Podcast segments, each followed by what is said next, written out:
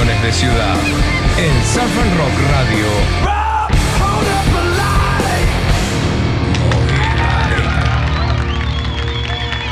Un verdadero placer saludar aquí en Surf and Rock a Edwin Salem. Viajamos para Costa Rica para saludar a nuestro invitado del día de la fecha. Está presentando su nuevo libro, La huella del surfer, cinco historias épicas de un hombre y su eterna búsqueda. Desde Costa Rica, Edwin, bienvenido a Surf and Rock. ¿Cómo va? Bárbaro, Rama. Muchas gracias por la invitación a tu programa. Un verdadero placer charlar con vos. Habíamos estado hace un par de años en el Parafín Estudio, pero ahora te tenemos acá, desde Costa Rica, charlando. Sí, desde Puerto Viejo. Bueno, ahí vivís hace ya un montón de años. Sí, mira, vine en el 92 porque había como una, una ola mística que corría la voz por ahí, por las costas de California, y con mucha curiosidad viste, me vine después que me pasaron unos datos, después del terremoto fatal que tuvieron. Y bueno, me, encantó el lugar y compré unas tierras, me hice una casa, iba y venía por cinco años y en el 97 me instalé. Ya estoy acá desde entonces. O sea, viviendo en la playa y me imagino surfeando casi todos los días de tu vida. Sí, sí, Ahí tengo a los monos gritando. vivo, vivo en la selva, yo, vivo un poco más arriba en la montaña para estar un poco más lejos de la gente y estoy rodeado de naturaleza y como viste monos, perezosos, tucanes. Ahora está justo en la hora del, el, cambio de guardia.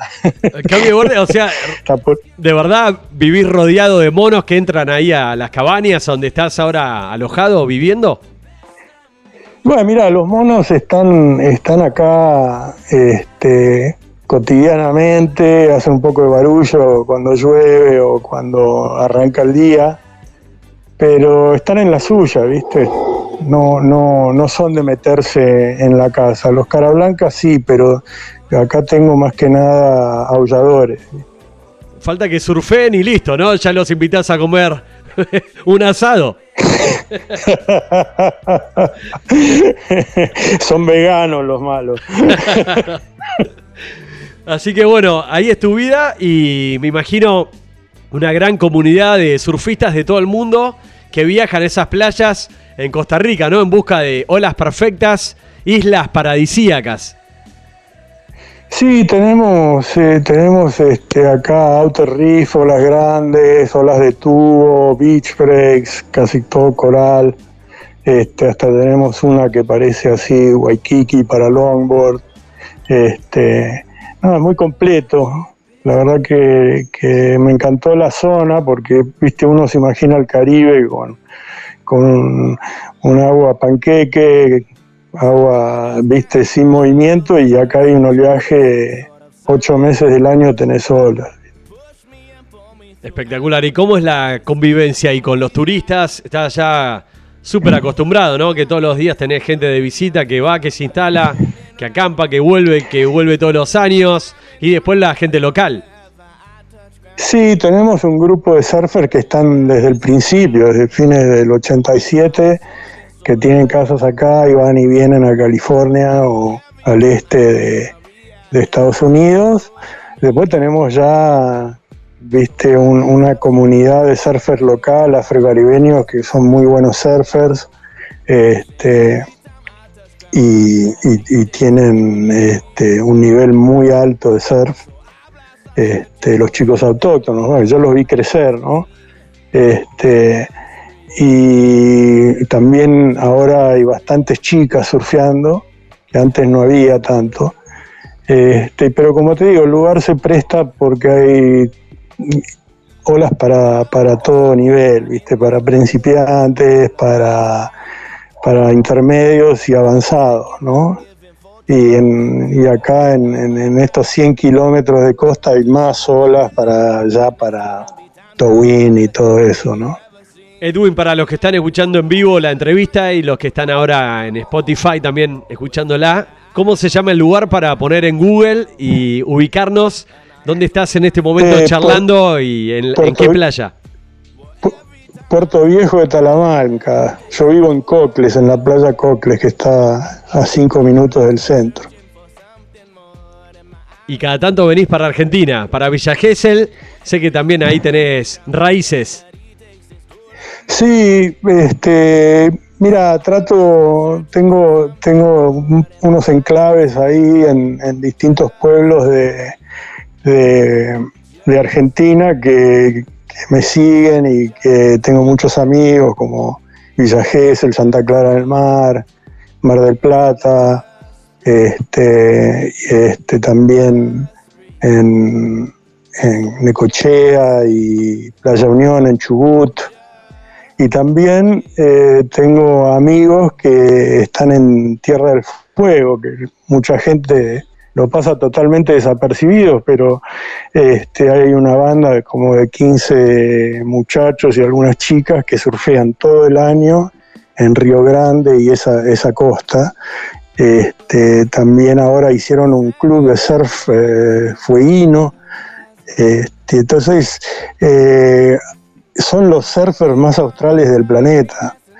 Eh, nadie les da bola, pero eh, yo sí. A mí, a mí me, encanta que, que, estén metiéndose en junio, julio, agosto, allá abajo con esos vientos y ese frío, ¿no? Tienen mucha educación y bueno, yo a, los, a los surfers patagónicos le doy mucho respeto por las condiciones en que surfean y el tipo de olas que surfean también. Antes de meternos con el libro y que repasa un poco todos tus viajes desde Mavericks, eh, en California, la Patagonia Argentina y en Tierra del Fuego, Alaska, la Antártida, Malvinas, quería preguntarte un poco tus orígenes. Sé que tenías un padre inglés, navegante, mamá odontóloga. ¿Cómo te llega el surf a tu vida, Edwin? Bueno, este, yo, yo toda mi infancia me crié en, alrededor de, de yachts, ¿no? Mi padre navegaba, mi padrino navegaba, todo el mundo navegaba. Eh, mi padre tenía, tuvo un par de barcos importantes, el Joan y el Juana, que los corría internacionalmente. Entonces tenía gente, por ejemplo, tripulantes como y amigos de mi padre como Hugo Tedín, eh, Germán Frers, que le diseñó los dos barcos. Este, estaba la crema de la náutica argentina en casa todos los fines de semana. Este, y mi mamá también navegaba. Se conocieron en Riachuelo, Uruguay, a través de la náutica. Mi padre era del Yacht Club Argentino y del Náutico Olivos, y mamá de- del Yacht Club Olivos. Este, así que, bueno, el amor empezó por ahí, por la vela. Y bueno, yo, yo vengo de eso y mi madre hacía, como, como me tuvo grande, hacía ballet acuático. Entonces yo ya de- desde antes de salir al mundo estaba en el agua. Este, y, y bueno, después eh, terminé yendo a Playa Grande a los como a los ocho años y empecé a barrenar en el yacht de, Playa Grande con pata de rana. Y después, eh, al año siguiente, me compré un barrenador de terciado este, que vendían. Antes los vendían por, en todas las casas de deporte, había un barrenadorcito de terciado y, bueno, te tirabas de afuera y ibas derecho hasta, hasta la orilla, esa era, ¿no? Esos fueron mis comienzos. Después cuando me fui a Estados Unidos eh, con, con mi madre, porque falleció mi papá, este, ya ahí en, en, en Ocean Beach tomé la tabla por primera vez y tuve suerte porque había otro chico. El primer día que llegué a San Francisco, mi mamá alquiló una casa ahí a una cuadra del mar y me acuerdo que un domingo fuimos a la playa y había un, un chico como de 12 años, yo tenía 11 y le pedí, le pedí que me la preste y me dijo que sí y después eh, llegamos a un acuerdo ahí mismo de que bueno que él era el, el surfer más joven de la ciudad, y que todos los demás arrancaban con los 16, 18 años, de que nadie, nadie le daba bola. Entonces me, ofreció, yo te presto el, equipo mío hasta que vos te consigas el tuyo y nos cuidábamos mutuamente, nos turnamos. Así que mi surf arrancó por ahí, ¿viste? Por, un pacto de niños muy, muy simpático. Camaradería, ¿y se hizo en contacto con ese chico, con ese niño o perdiste contacto? ¿Fue una amistad ahí momentánea de verano? No, no, fuimos a la escuela juntos, lo que pasa que después se mudó este, y bueno, esa edad no podías manejar, entonces no, no, no, le perdí el rastro. A otros de la ciudad que sí los veo y hay un grupo de, Facebook de toda la banda de San Francisco, así un poco como la, página 50 años de surf de Mar del Plata, este, donde todos cuentan sus cuentos y anécdotas y tratan de reconstruir un poco la, historia del lugar, ¿no? ¿Cuántos años tenés, Edwin? Y ya voy para 63 en agosto, ahora estoy en 62. Este, sigo surfeando todos los días que, hay oleaje. Eh, estuve un poco mal de la columna tengo varias ciernes de disco, etcétera, no, voy a entrar en muchos detalles, pero la temporada pasada volví a las patas de rana porque no me podía parar en la tabla. Así que este, eh, ahora ya después de, un año estoy ya de vuelta de tiro, ¿viste? Pero como no me gusta ir a cirugía y todo eso, yo le doy tiempo al cuerpo para, para que se regenere solo. Lo que pasa que a esta edad tarda más. Le tenés que pedir ayuda a, los monos que te hagan un masaje, ¿no? Me parece que, venía más por diclofenac. bueno, pero haciendo cuentas, eh, más de 50 años surfeando ya. Sí, sí. Bueno, ya ni cuento. Es, un montón, es un día montón. A día, ¿viste? Me levanto. Eh, me tomo unos mates y voy a ver las olas y después veo cómo encaro el, resto del día. Primero, primero eso y después el resto. ¿no? ¿y cómo se te da empezar a viajar, a explorar nuevos destinos? Porque este libro, La huella del surfer, habla de cinco historias épicas de un hombre y su eterna búsqueda. ¿Dónde nace esa curiosidad de ir a buscar la naturaleza, y olas donde nadie había ido en su momento. Bueno, yo vengo de una generación donde el, mundo de surf era microscópico y, había costa para ver por todos lados. Cuando, este, cuando estaba en el norte de California empezamos a andar por ahí, que no había tampoco muchos surfers, había qué sé yo, en San Francisco habría 150 pibes y después no había nadie hasta Santa Cruz o alguno que otro perdido por ahí en el camino. Pero era todo agua incógnita. Eh, entonces uno ya, viste, cuando, cuando te agarra la fiebre del surf y ya podés manejar, empezás a buscar olas por todos lados.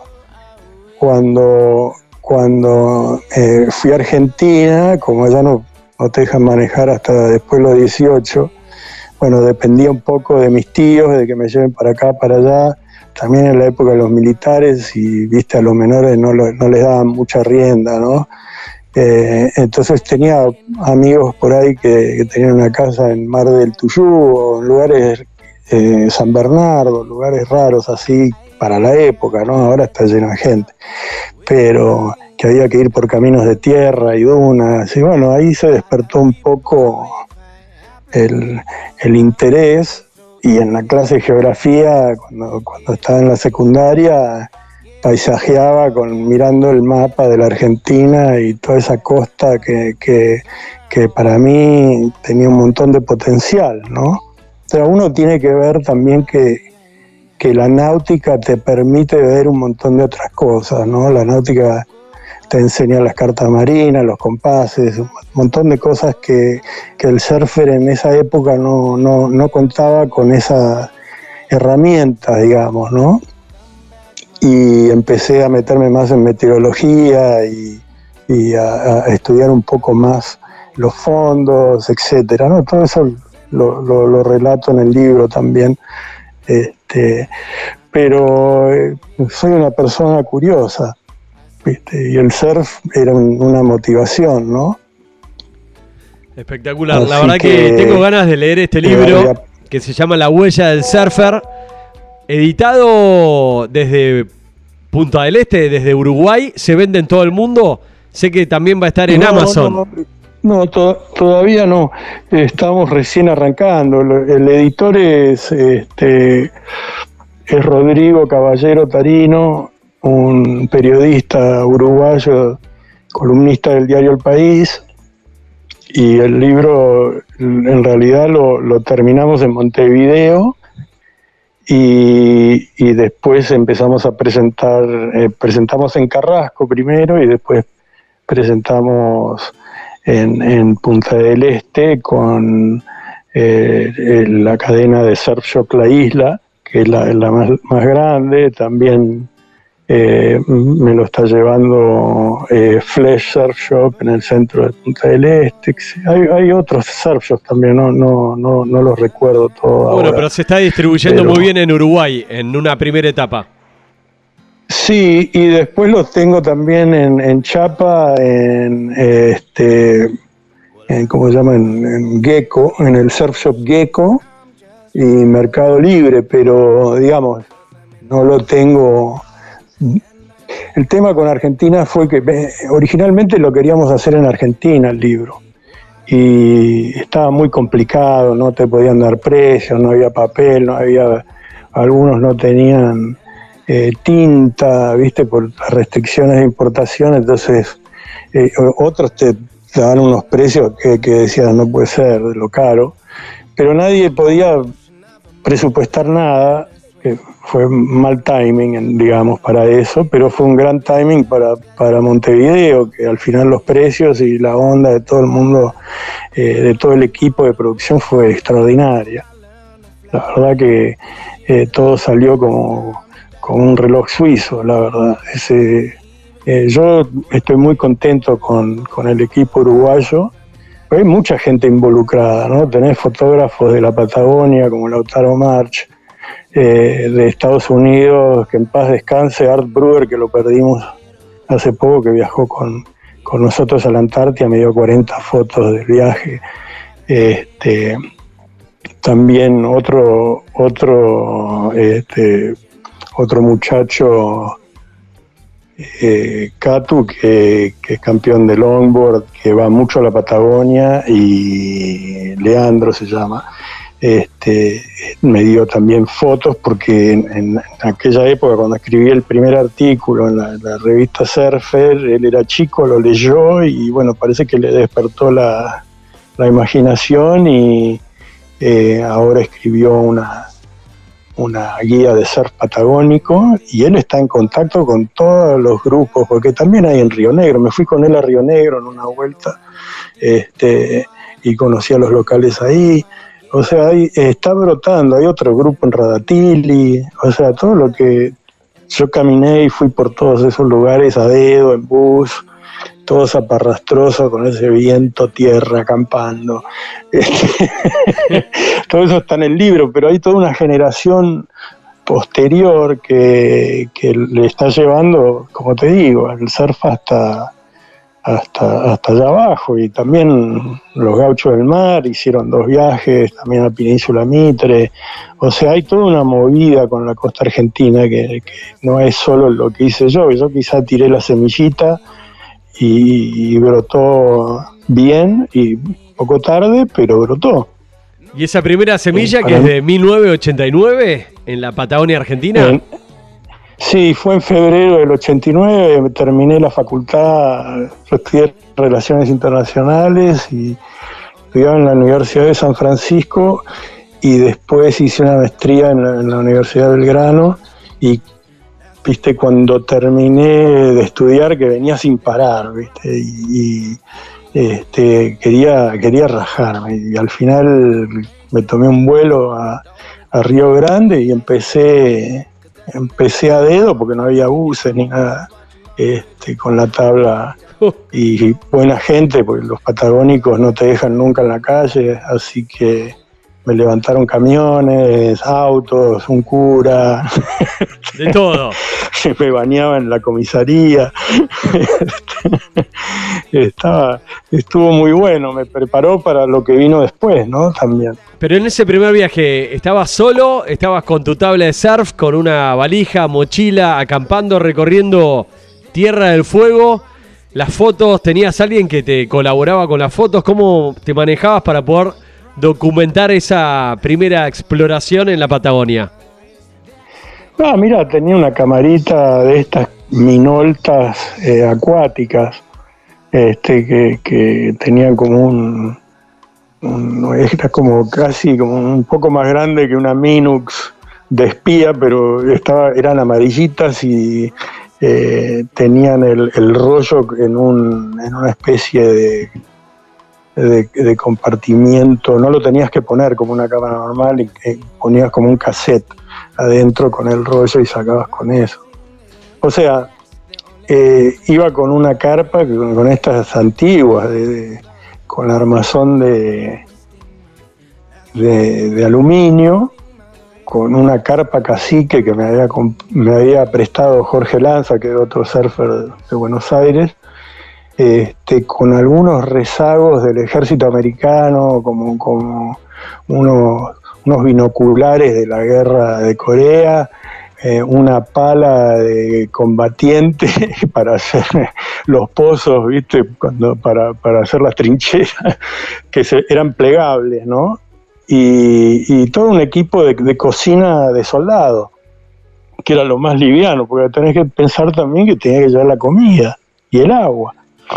Y, no era que lo ponías atrás de una camioneta, eso, ¿viste? Entonces, también la, la, expedición tenía que ver con, encontrar playas, con posibilidades de, surf, o sea, con un arrecife o con alguna punta, y a la vez que tenga una salida de algún riacho o algún río que dé al mar, ¿viste? una cañada, porque el tema del agua sí en el desierto es, es difícil, entonces este, a veces paraba por, en un lugar fue cómico, porque paré en un lugar y vi a lo lejos unos tipos que estaban trabajando en unos pozos de petróleo y los tipos pensaban que, yo era un náufrago, fíjate, que no sabían cómo, cómo había llegado ahí, estaba en un acantilado con los largavistas y el barco, ¿dónde, dónde lo habrá estrellado?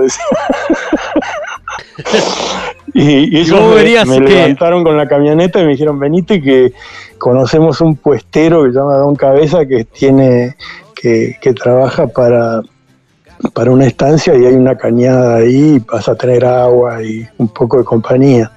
Este, pero viste, mucho fue también al azar. Yo iba con las cartas marinas, este, no había eh, Google Earth y todas estas cosas que, ahora apretás un botón y tenés la foto de donde estás parado. No había ni celulares tampoco, Edwin. 1989 estabas con mapas y tus cartas ahí marítimas, pero solo caminando, haciendo dedo, recorriendo la Patagonia buscando olas. Inentendible para mucha gente local. Eh, y mira, había un, un indígena chileno que cuando le expliqué lo que iba a hacer se entró a cagar de risa, ¿no? no me creía. No me creía. Este, porque tenés que ver que para una persona que vive en el aislamiento, viste que están pescando, todo tiene que tener un propósito. El propósito o que te dé plata, un propósito que te dé supervivencia, qué sé yo, nada de lo que, lo que yo planteaba eh, y explicaba lo que era el surf, este, eh, representaba algo útil. ¿Y cuál era tu propósito si viajas ahí a 1989? yo decía que quería, quería surfear esa ola que tenía ahí enfrente y que era lindísima y el tipo no entendía nada. Viste, pensó que, que lo estaba jodiendo. no lo quería atormentar más, entonces dije, bueno, me voy a poner el traje de goma y voy a ir a surfear y que vea, y, lo saco de, de, esta. Esta duda, claro, diciendo, che, este loco que hace acá? tenía kilómetros de kilómetros. Me tiraron ahí, este, un camionero me tiró ahí y ahí quedé, viste, me la jugué porque vi que había una reventazón de, de, olas sobre la playa y este eh, pero sabía que las mareas tenían un caudal bárbaro que bajaban hasta 6 metros entonces dije bueno tiro la carpa acá hay olas hay que ver si con la marea baja anda y, y sí funcionó y después el viento se puso offshore y, y bueno no lo podía creer al rato estaba surfeando y ¿viste? Son, son esos momentos que, que soñás, ¿viste? Que, y de golpe te encontrás ahí solo surfeando y, te reís solo en el agua porque no lo puedes creer. Claro, no tenés nadie que por ahí te saque fotos en la orilla, que te esté filmando un viaje muy solitario de búsqueda y de búsqueda de olas. Pero bueno, ahí con el alma inflada, digamos, ¿no? Con el corazón, con el pecho inflado, como se dice. Mira, en esos hay, hay momentos que tenés el pecho inflado y que el, ego se te va como un globo, y hay otros que quedas humillado por el piso porque eh, te agarró una tormenta, te aplastó el campamento, te mojaste, te cagaste de frío toda la noche. ¿Y qué hago acá? ¿Por qué? ¿Qué hago acá? Prefiero estar con los monos en Costa Rica. claro. Entonces, viste, te encontrás con ellos, de golpe estás ahí eh, tomando un mate, tratando de calentar, si pudiste prender el fuego con el vientazo, viste, eh, y se te complica y aparecen dos guanacos y se empiezan a pelear, y vos estás ahí en el medio de la nada, viste, con, con un indígena en, un rancho de chapa, viste, en, en el medio de la nada.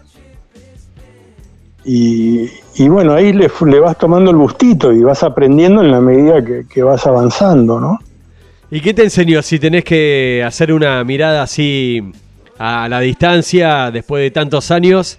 ¿Qué te dejó de enseñanza esa búsqueda? Eras muy joven también allá en 1989, viajando solo, a dedo, caminando, acampando, la naturaleza, los, los animales, un poco todo el contexto y las olas, ¿no? Pero ¿qué, qué enseñanza te deja ese viaje?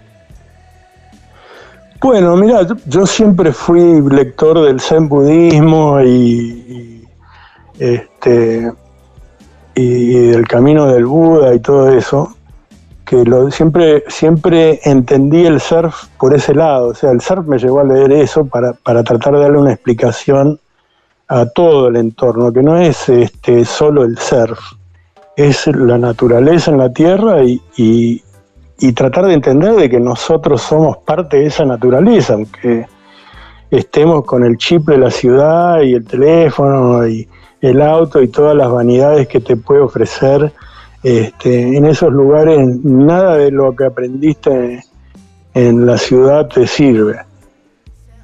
Nada.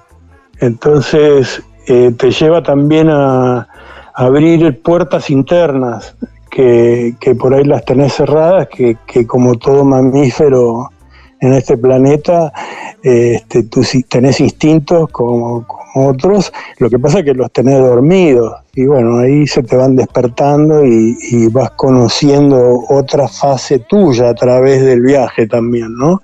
Las distintas facetas de conciencia que se te van abriendo distintas ventanas de conciencia y, vas viendo el mundo de otra forma.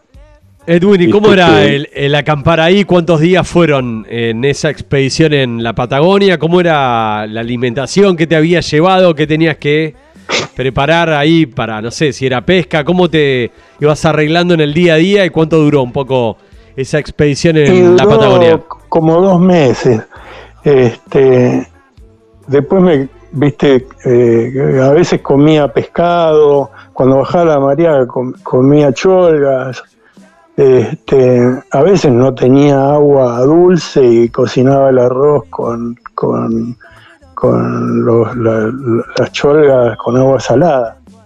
Y este, porque el agua dulce la cuidaba, ¿viste? Después un poco se te cortan los labios entre el viento y, la, sal y, no bañarte, por ejemplo, estar todo el tiempo con agua salada y la tierra que se te pega con el viento, etcétera.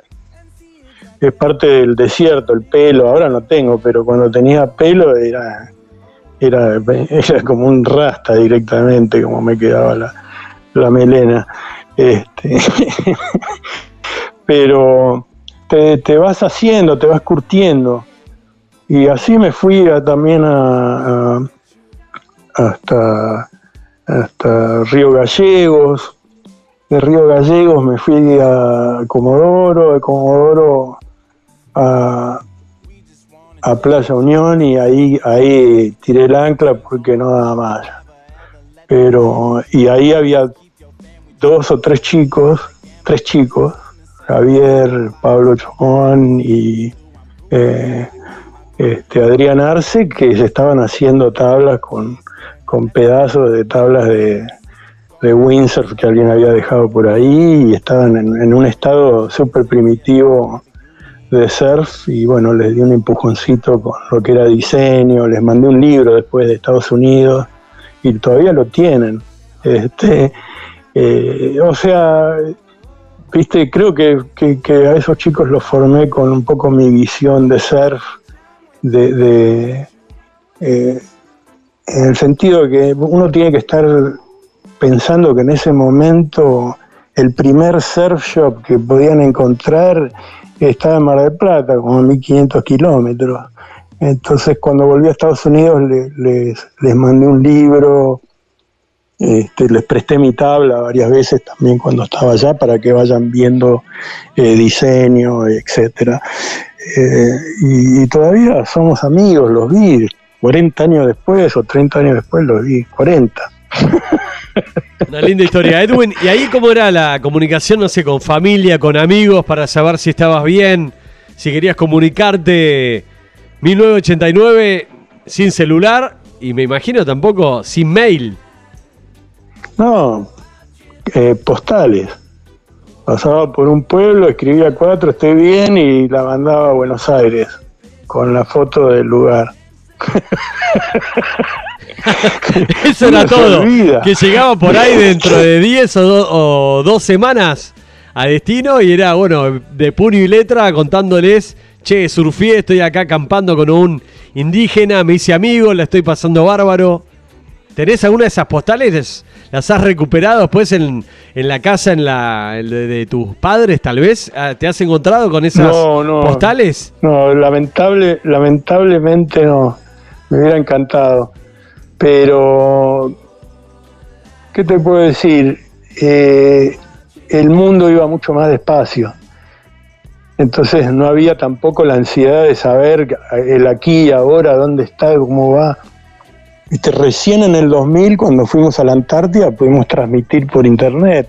Y ni siquiera era que había Facebook y nada de eso. En el 2000 había email y listo. Y había algunas páginas como Cuoca, que era la que, la que nos llevamos nosotros, y, teníamos, no te, no te das una idea de la cantidad de equipo para, para, poder transmitir. Fue la primera expedición que se transmitió desde, desde un barco, la de la Antártida. Eh, en vivo o prácticamente en vivo y teníamos la pantalla satelital instalada en cubierta y, a veces estaba, era de noche y teníamos que transmitir y, teníamos una tormenta y me acuerdo de Steve Hawk que, escribía este, Steve Jobs. y, y, nos pegó una ola y se fue de arrodillado con la computadora para el otro lado del barco. ¿Uno de tus compañeros? sí, Steve Hawk era el, el, editor de Surfer Magazine en ese momento y Art Brewer, el fotógrafo en, esa, en esa expedición, era el editor de fotografía de la revista Surfer. pesados, bueno, este, viste, eran un poco los que manejaban las publicaciones, viste la SERF era la publicación más importante la revista. del mundo. Y bueno, ellos vinieron con nosotros y nos hicimos muy amigos y, este, y bueno, tengo, tengo un escrito de Steve y tengo un este, log también de, de Art Brewer, este, metido entre, entrelazado con el artículo, con el capítulo de Antártida y, todas sus fotos, también fotos de Mark Reneker. Eh, también tengo un escrito adentro del libro de, Bill Finnegan que escribió Barbarian Days, que creo que se llaman Días Salvajes en español, este, que ganó el Pulitzer Prize, también escribe en mi libro. O sea, no es que escribí yo solo, también hay participación de varios, de los Gauchos del Mar, de, de Manny Rezano, de gente que, que influencié en, en, el surfing a través de mi trayectoria. Por eso se llama la huella del surfer también, ¿no? Es un poco el antes y después porque eh, el, antes soy yo, después son ellos. Total. Y, y cómo, cómo, se forjan esas relaciones eh, intergeneracionales por, por un interés común.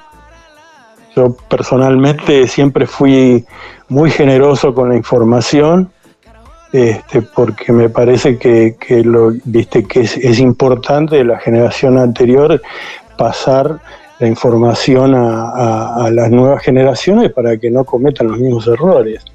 Entonces, por más de que tengas toda la tecnología, por más que este, siempre queda, queda ahí una ventana de incógnita que, te puedes ahorrar un, disgusto. Este, y, y, bueno, con eso he sido muy generoso con todo lo que escribí, con los logs de Steve Hawk también, que se los dimos a los gauchos del mar, y, los de Art Brewer, y ellos están cruzando ahora, están camino a la Antártida para hacer una película, 23 eh, años después. Totalmente. pero yo con esos chicos estoy, inclusive fui a África con ellos en una parte del viaje, este, desde, desde Liberia hasta Gabón viajé con ellos, surfeamos. Este, mientras ellos hacían la película, ¿no? Fue, fue algo muy lindo porque este, eh, pude, pude ver cómo veían el mundo ellos y a la vez en un mundo que ninguno de ellos ni yo conocía tampoco. Entonces estábamos en un playing field eh, muy parejo en, ese sentido y aprendí un montón de la tecnología porque yo después de, de Malvinas no hice más nada. O sea, me quedé acá, dije en un momento, digo, tengo que ponerme las pilas y ponerme a laburar en serio, hacerme una casa.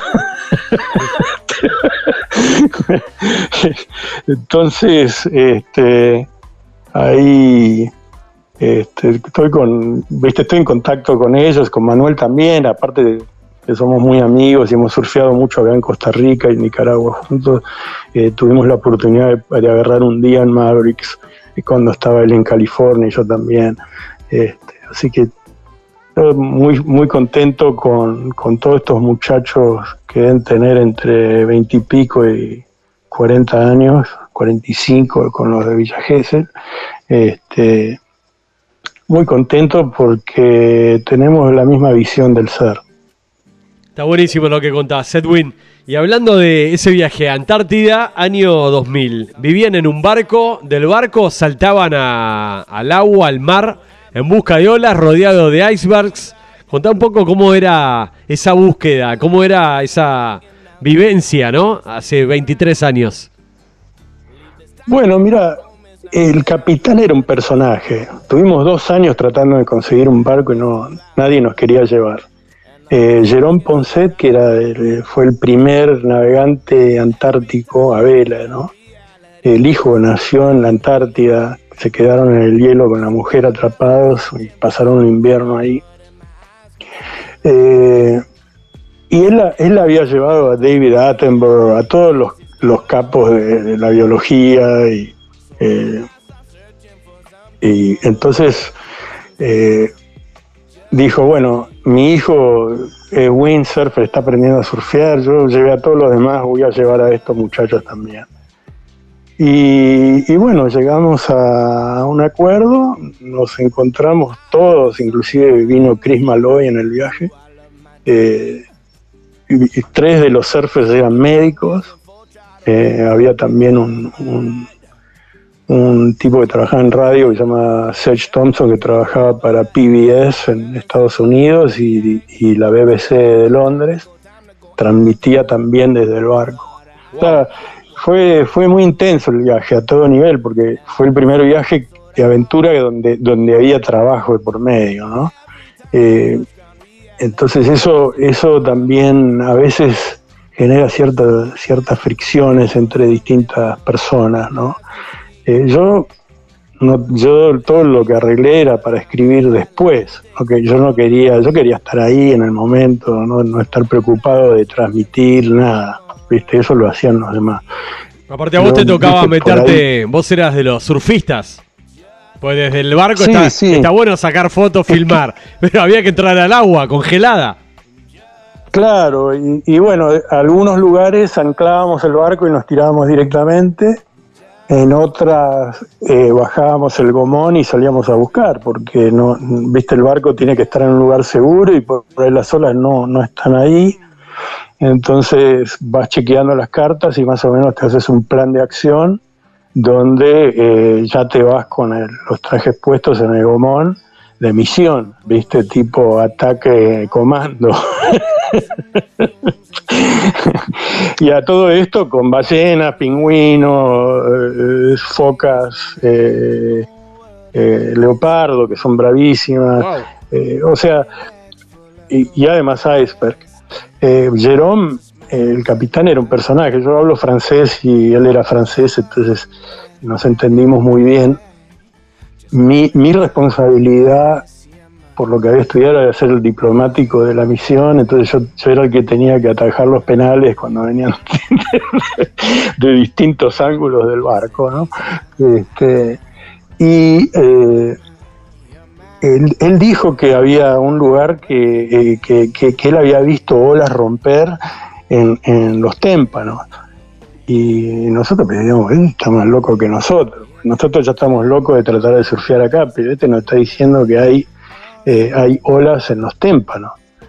Entonces, él eh, nos describió que hay plataformas que se erosionan por las olas y que él vio olas romper. Y un día encontramos uno y Chris Malloy y yo nos metimos y surfeamos un témpano por primera vez en la historia. Y es un, lo nombramos efímero al, al surf spot porque al cabo de unos días iba a derretir, ¿no? Entonces ya iba a dejar de existir. es un surf spot que, tiene una vida muy corta y también tenía que estar eh, en, un ángulo y en una corriente mirando hacia ese lado de donde, donde venía el oleaje, ¿no? Y cuando estábamos arriba del témpano se cayó un pedazo y se torció, porque después salimos a caminar por la playa, digamos, ¿no? y este y todos nos, matábamos de risa porque era era era el adrenalinazo tan fuerte que ya ya te daba gracia todo viste porque era tan bizarro la experiencia no era una experiencia súper bizarra era como como estar en una película de James Bond o Superman viste en, en la cueva de Superman viste con todo el hielo por todos lados. Sí pero, pero muy, muy buena experiencia, muy linda experiencia. Surfeamos la isla Picton también. Eh, estuvimos en la isla Diego Ramírez, en la South Shetlands. Surfeamos como veintipico de lugares. Edwin, ¿y hablaste con los gauchos? Viajaste a la Antártida en el año 2000 en barco, surfeando ahí, recorriendo toda la naturaleza. ¿Hablaste ahora con los gauchos del mar que están ya ahí rumbo a la Antártida? Hablé hasta el día que zarparon. Siempre, siempre en lo que puedo darles apoyo, les doy apoyo. Y toda la información que les puedo dar, como te digo, es un libro abierto.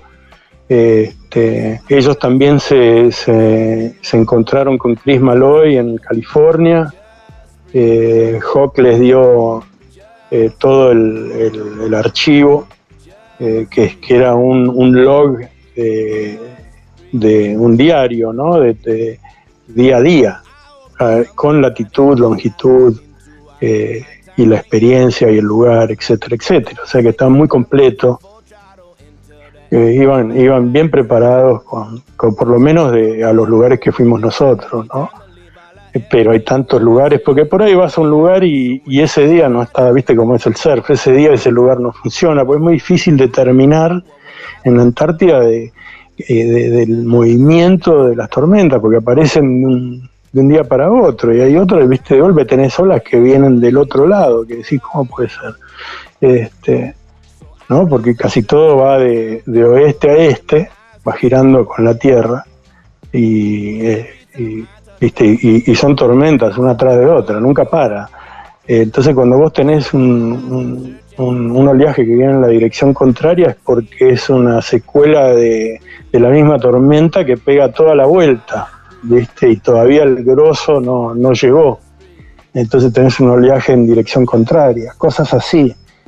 O por ejemplo, una vez que nos metimos en, donde encontramos la mejor ola, eh, eh, en la playa, a veces las playas son lo más peligroso porque es donde terminan los glaciares y los glaciares se rompen.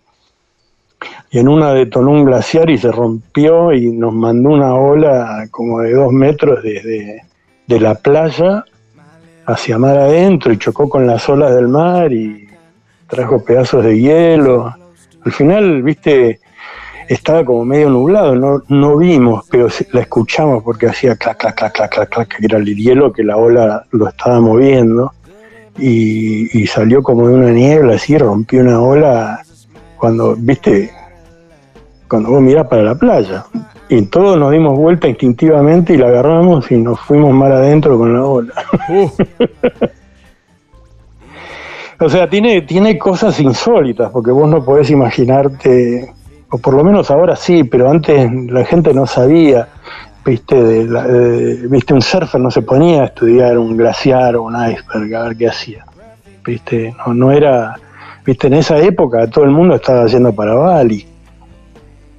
Eh, y nosotros íbamos en dirección contraria, todos iban alrededor, explorando alrededor del trópico, eh, de, este a oeste o de oeste a este, y nosotros íbamos de norte a sur o de sur a norte. Edwin, y, y, a diferencia de ese viaje a la Patagonia Argentina de 1989, que estaba solo, con una camarita de fotos, mandando postales para decir, bueno, la estoy pasando bien o mal, acá en la Antártida, año 2000, ya tenía gente que te filmaba, que transmitían, que sacaban fotos. Y de hecho, la tapa del libro La huella del surfer es una foto de ese viaje de la Antártida.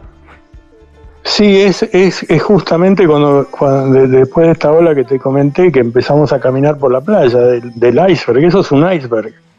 Está flotando en el medio del mar. Y en el libro hay fotos de la surfeada también. Este, yo en una me caí, y me tiré en una, una de las más grandecitas, no era muy grande la ola, pero viste, era una ola que te llevaba al hombro más o menos, o a la cintura. Y me tiré en una que, que, se tragó la ola de adelante y volé y caí de culo en el piso, viste. Y, y la espuma me llevaba a la tabla, lo, que viste en la arena o, en piedra, viste, te quedas como trabado. Acá patinaba de culo por abajo del agua abrí los ojos, este, y la adrenalina era tan fuerte que empecé a reír abajo del agua. Viste, cosas que, que uno va experimentando, viste, es casi como, como un viaje psicodélico, ¿no? Porque no hay nada que te haya preparado para ese momento. Y eso es lo lindo también. ¿Y la temperatura del agua, el frío, qué recordás? Porque estás ahí en la Antártida surfeando al lado de un iceberg. En el iceberg. En el iceberg, claro. En el iceberg, porque es como una lengua que va bajo el agua, como si fuera un arrecife, pero de hielo, que es parte de la estructura, que es como una montaña, como puede ver en la tapa, una montaña con, una, una rampa tallada por el mar, que sale como una lengua por abajo del agua y cuando, cuando las olas pegan ahí rompen, como si fuera cualquier otro lugar. ¿viste? Lo que pasa es que es hielo. Entonces, este, bueno, nosotros O'Neill nos hizo, nos hizo unos trajes secos especiales para el viaje y, entonces estábamos bien. Yo aguantaba hasta dos horas y media eh, lo- lo- los más nórdicos del grupo aguantaban media hora más. Pero siempre, siempre alerta a, a no, no tener gangrena y ese tipo de cosas. O sea, había una serie de protocolos que seguíamos, ¿no? No surfeábamos en beach breaks, por ejemplo. ¿Por qué? O sea, teníamos que, eva- que evadir lo más posible tener la cabeza bajo el agua.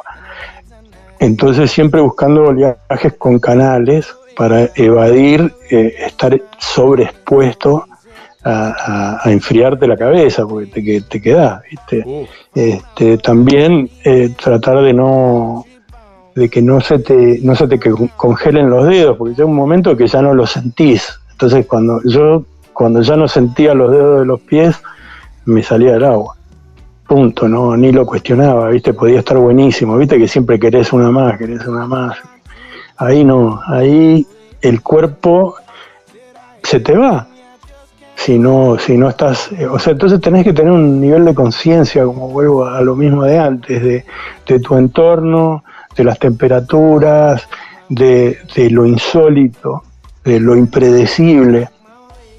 Y, y bueno, te vuela la cabeza, imagínate. Además de que yo le decía a los muchachos, lo más fácil es ir a surfear, navegar en el pasaje de Drake, eso era lo más difícil los días que nos comíamos tormentas, que, vivíamos viste, en una licuadora prácticamente. Estaban ahí arriba del barco y también ese barco con toda tu experiencia, con tu viejo inglés navegante, me imagino que ya tenías como un know-how o algo que venía un poco de cuna para estar preparado en algún sentido para esa misión. Sí, yo, viste que yo, yo, hablé con, con otros pies porque había una lista eh, eh, de, de gente y otra, algunos entraban a la lista, otros salían antes de salir, ¿no? Para allá, estábamos buscando el equipo, digamos, ¿no? Y uno de los, uno de los de los que querían ir se echó para atrás cuando le dije que dar vuelta de campana allá abajo eh, no, es algo insólito. Viste, cuando el barco te pega una ola de esta de, de mar adentro y te, te, hace dar, te lo pones de cabeza y das vuelta entera, 360 con el barco. Este, eso, eso tampoco es que, que, que no pasa, pasa eh, cuando ya bajás de los 40 viste, bramadores y entras al, a, los infernistas, no sé cómo le dicen, de Hellish Sixties, los 60 infernales, este, ahí, ahí es otra cosa, ¿viste? Y volvimos, dimos la vuelta al cabo de horno y todo, ya para, para remachar, ¿viste? Para, pero después te queda eh, como, como las cartas marinas y todo, estás viendo el mundo desde la parte de abajo, pero al final cuando vos ves el mundo de la parte de abajo, el norte parece sur, viste, y ves la costa argentina de cabeza. Y nunca me voy a olvidar que fui a surfear con Calalo y unos amigos cuando, cuando volví a Mar del Plata, que estaba, estaba en un trip místico, viste, estaba meditando, viste, pues no, también tenés que asimilar todo lo que viviste ahí, viste.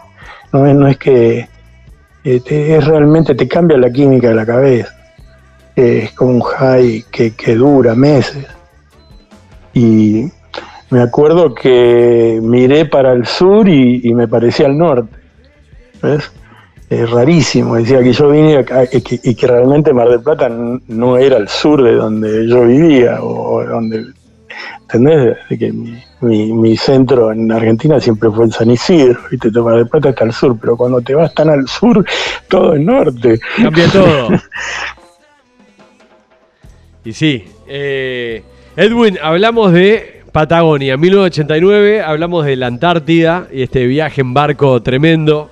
Año 2000, son cinco destinos en este libro, La huella del surfer de Edwin Salem. ¿Cuál es el tercer destino que querés abordar? Bueno, el, el, está Mavericks, que, que más que nada relata el, el el, ¿cómo se llama? La muerte de Mark Fu y toda la movida de la ola grande de los 90. Y las Islas Malvinas, que también fue otro, otra volada de cabeza, que ya te encontrás con otras cosas, como campos minados y... Pero para, eh, vamos, vamos primero para California, vamos para Mavericks. Y para el que no conoce quién era Mark Fu, y surfear Mavericks, olas gigantes allá en 1994? Este Mark Fu era uno de, los hawaianos más conocidos de ola grande. Eh, viste que vivía en, el North Shore y nosotros como esa ola era tan fuera del tamaño de lo que es California, empezamos a pedir las tablas a, Ken Bradshaw de Hawái, ¿no? Entonces teníamos que traer las tablas porque nadie, nadie hacía ese, tablas tan grandes como para ese tipo de ola, que es un slab, pero monstruoso. Este, y entonces el brazo se, empezó a curiosear y dice que me están pidiendo cada vez más tablas de San Francisco, ¿qué está pasando allá? Y un día se vino y empezó a surfear con nosotros en Ocean Beach y después fue a Mavericks y, bueno, ahí entendió y, venía bastante seguido y, bueno, después le, le contó a Mark Fu. La primera vez que vino Mark Fu no agarró nada, no, no, entró el suelo al final.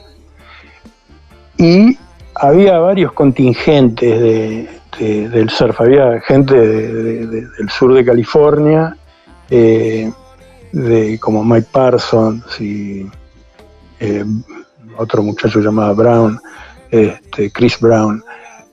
Y eh, después tenías el contingente de Santa Cruz, que era Peter Melfly, eh, Jay Moriarty, eh, los hermanos Worma, había una banda de los de Santa Cruz que se hicieron famosos en ese suelo. Antes no los conocía nadie, pero.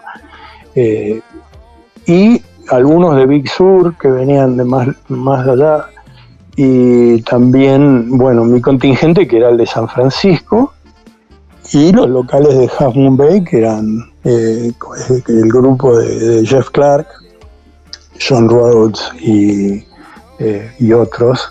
Eh, yo, me hice bastante amigo de Jeff y, Jeff era como el líder del pack porque en realidad no era que lo había descubierto él, él, él fue el que más lo surfió antes y era un tipo muy dotado ambidiesto, entonces podía ir para la izquierda, podía ir para la derecha, igual.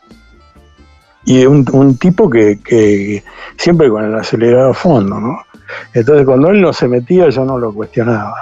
Eso lo tengo de la náutica. El capitán es el capitán y si el capitán dice que ahí hoy no, no vaya.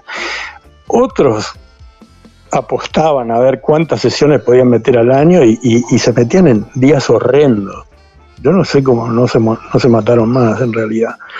Este, pero había una camaradería importante eh, de, surfear en pareja, porque acordate que en esa época no había ni jet skis, no había chaleco, eh, no, no, era que vos podías hablar por radio. Y bueno, todo eso viene después de la, de la muerte de Mark Fu, porque desapareció enfrente de las cámaras, de todo.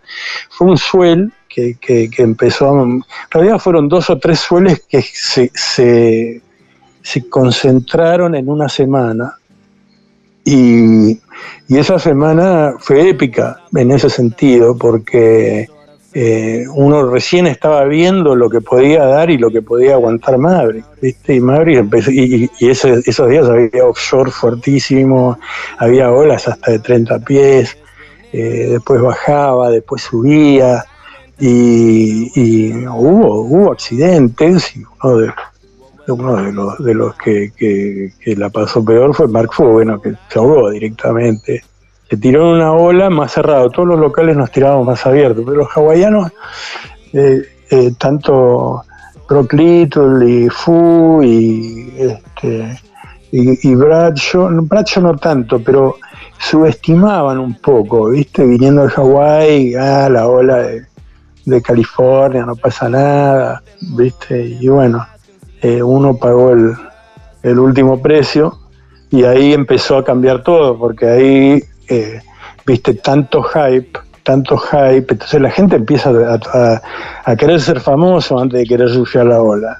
O gente que va, que por ahí no tiene la experiencia eh, y se quiere meter para hacerse famoso y tenés los famosos que subestiman la ola porque es de California y se mata el más famoso del momento. Eh, entonces fue un shock psicológico para todos, ¿no? No solo para mí, sino para, para la industria, para, para todo, para los medios. yo me acuerdo que no, encontrábamos lugar para estacionar ese día de tanta gente que había. Había hasta un flaco que estaba tirando bolas de golf, eh, haciendo tis en, el acantilado, eh, había helicópteros, barcos, y en el medio de todo eso se ahogó eh, Mark Fu y, dos o tres más la pasaron muy mal en las piedras, Brock Little y Mike Parson.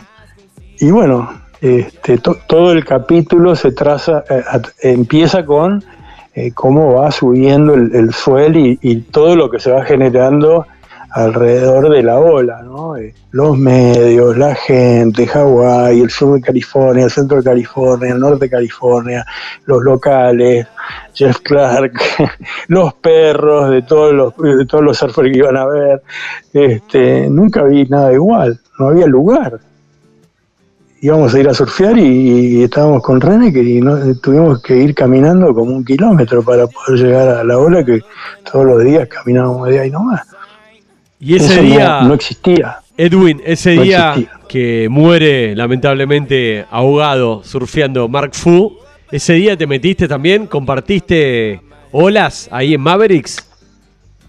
No, surfé todos los días anteriores y en un momento, el, ah, eh, esto está muy, muy en el libro también, está muy bien descrito, eh, yo intercambio tabla con, con Reneker y a mí me agarra un set, este, agarro, viste, porque estábamos experimentando con tablas también, ¿no? Distintas tablas, distintos diseños y qué sé yo. Y, y Reneker era mi, mi ala, viste, y yo era la ala de él, entonces, viste, intercambiamos la tabla, me casé un set, me, arrancó la tabla, tuve que nadar todo, porque antes no, después descubrimos que había otro canal por la izquierda, pero tuve que dar toda la vuelta por afuera nadando, tardé como 45 minutos y este, a la mañana siguiente eh, eh, yo le dejo la tabla a Reneker porque se la destruí, le volé todas las quillas, tenía un agujero en la parte de abajo como un adoquín, el tamaño de un adoquín, eh, sin quillas, la cola rota, la nariz rota, y en el medio de la cubierta, incrustada con un meteorito, un pedazo de piedra.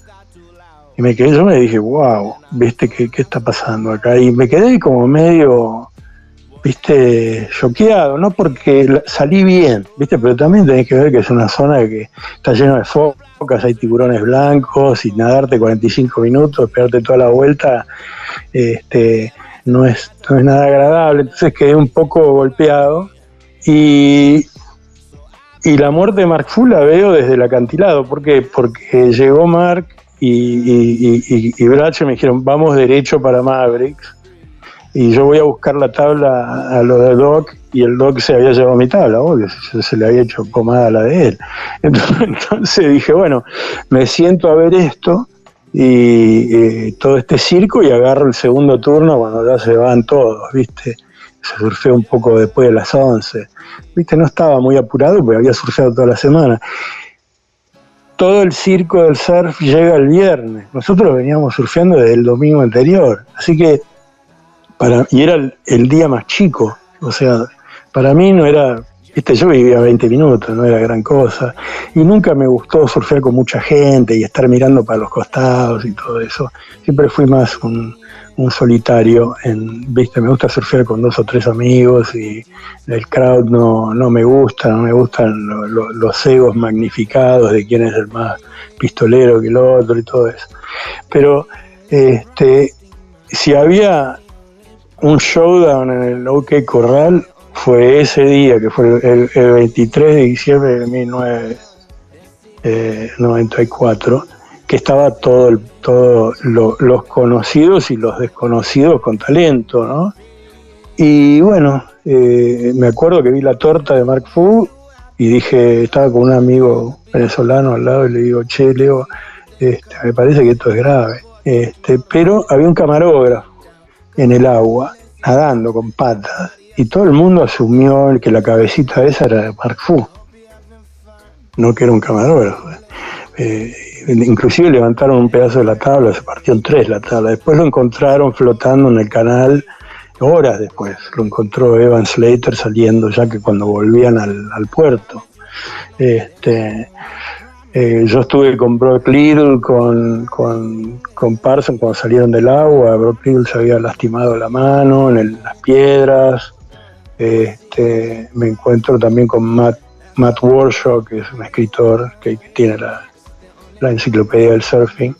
Este, y, y aparece Jeff Clark y, nos dice que, había pasado esto y bueno, eh, yo fui a avisarle al doc y, el, y, el, Clark le avisó a Bracho y bueno, de ahí fuimos al puerto y a la ambulancia, todo eso, lo, metieron en una bolsa, el doc lo, revisó, en fin. Una tragedia. Eh, una tragedia, porque aparte que, que, fue loquísimo, había un arco iris en el, en el horizonte, en Mavericks, y para cuando salieron el Doc y el y, Bracho del agua, cuando nos fuimos a ver con Clark, eh, había entrado una niebla, ya no se podía ver ni, ni tres metros, fue loquísimo. De pasar un día radiante, brutal, a que empiezan a soplar las sirenas de, niebla para, para, la entrada al puerto, etcétera. Viste, muy macabro de golpe, ¿no? Este, a mí me, tocó, viste, porque te pone el límite. Ese tipo de experiencias, decir, yo ayer me podría haber pasado a mí en la remada, me podría haber agarrado un, tiburón, me podría haber comido las piedras, todo lo pagó la tabla del doc y, y bueno, al final le regalé la mía y me conseguí otra. y seguís adelante, levantás los pedacitos y seguís adelante, que así es como es la vida, ¿no? ¿Llegaste a conocerlo? acá de tour para siempre. Edwin, ¿llegaste a conocerlo personalmente a Mark Fu en Mavericks? No, lo iba a conocer ese día porque se quedaban en casa. No lo, no lo llegué a conocer, lo conocí muerto. Uh. Viste, yo había hablado con ellos que, iban para Mavericks directamente del aeropuerto porque estaban recién bajándose de, un viaje nocturno y, no querían perder tiempo en venir a la ciudad. Entonces digo, no, tranqui, yo, los alcanzo allá. ¿No? Todo esto pasa mientras ellos ya están en el agua. Y, y bueno, tuve suerte porque yo la verdad que tenía miedo de que me pase algo a mí. ¿Viste? Había algo que estaba escalando. No solo el mar, ¿viste? El mar en realidad bajó ese día, pero cambió un poco de dirección, se fue desde el norte al oeste y esa medio a contrapelo, ¿viste? Le pega el rifle un poco a contrapelo. Entonces es más difícil.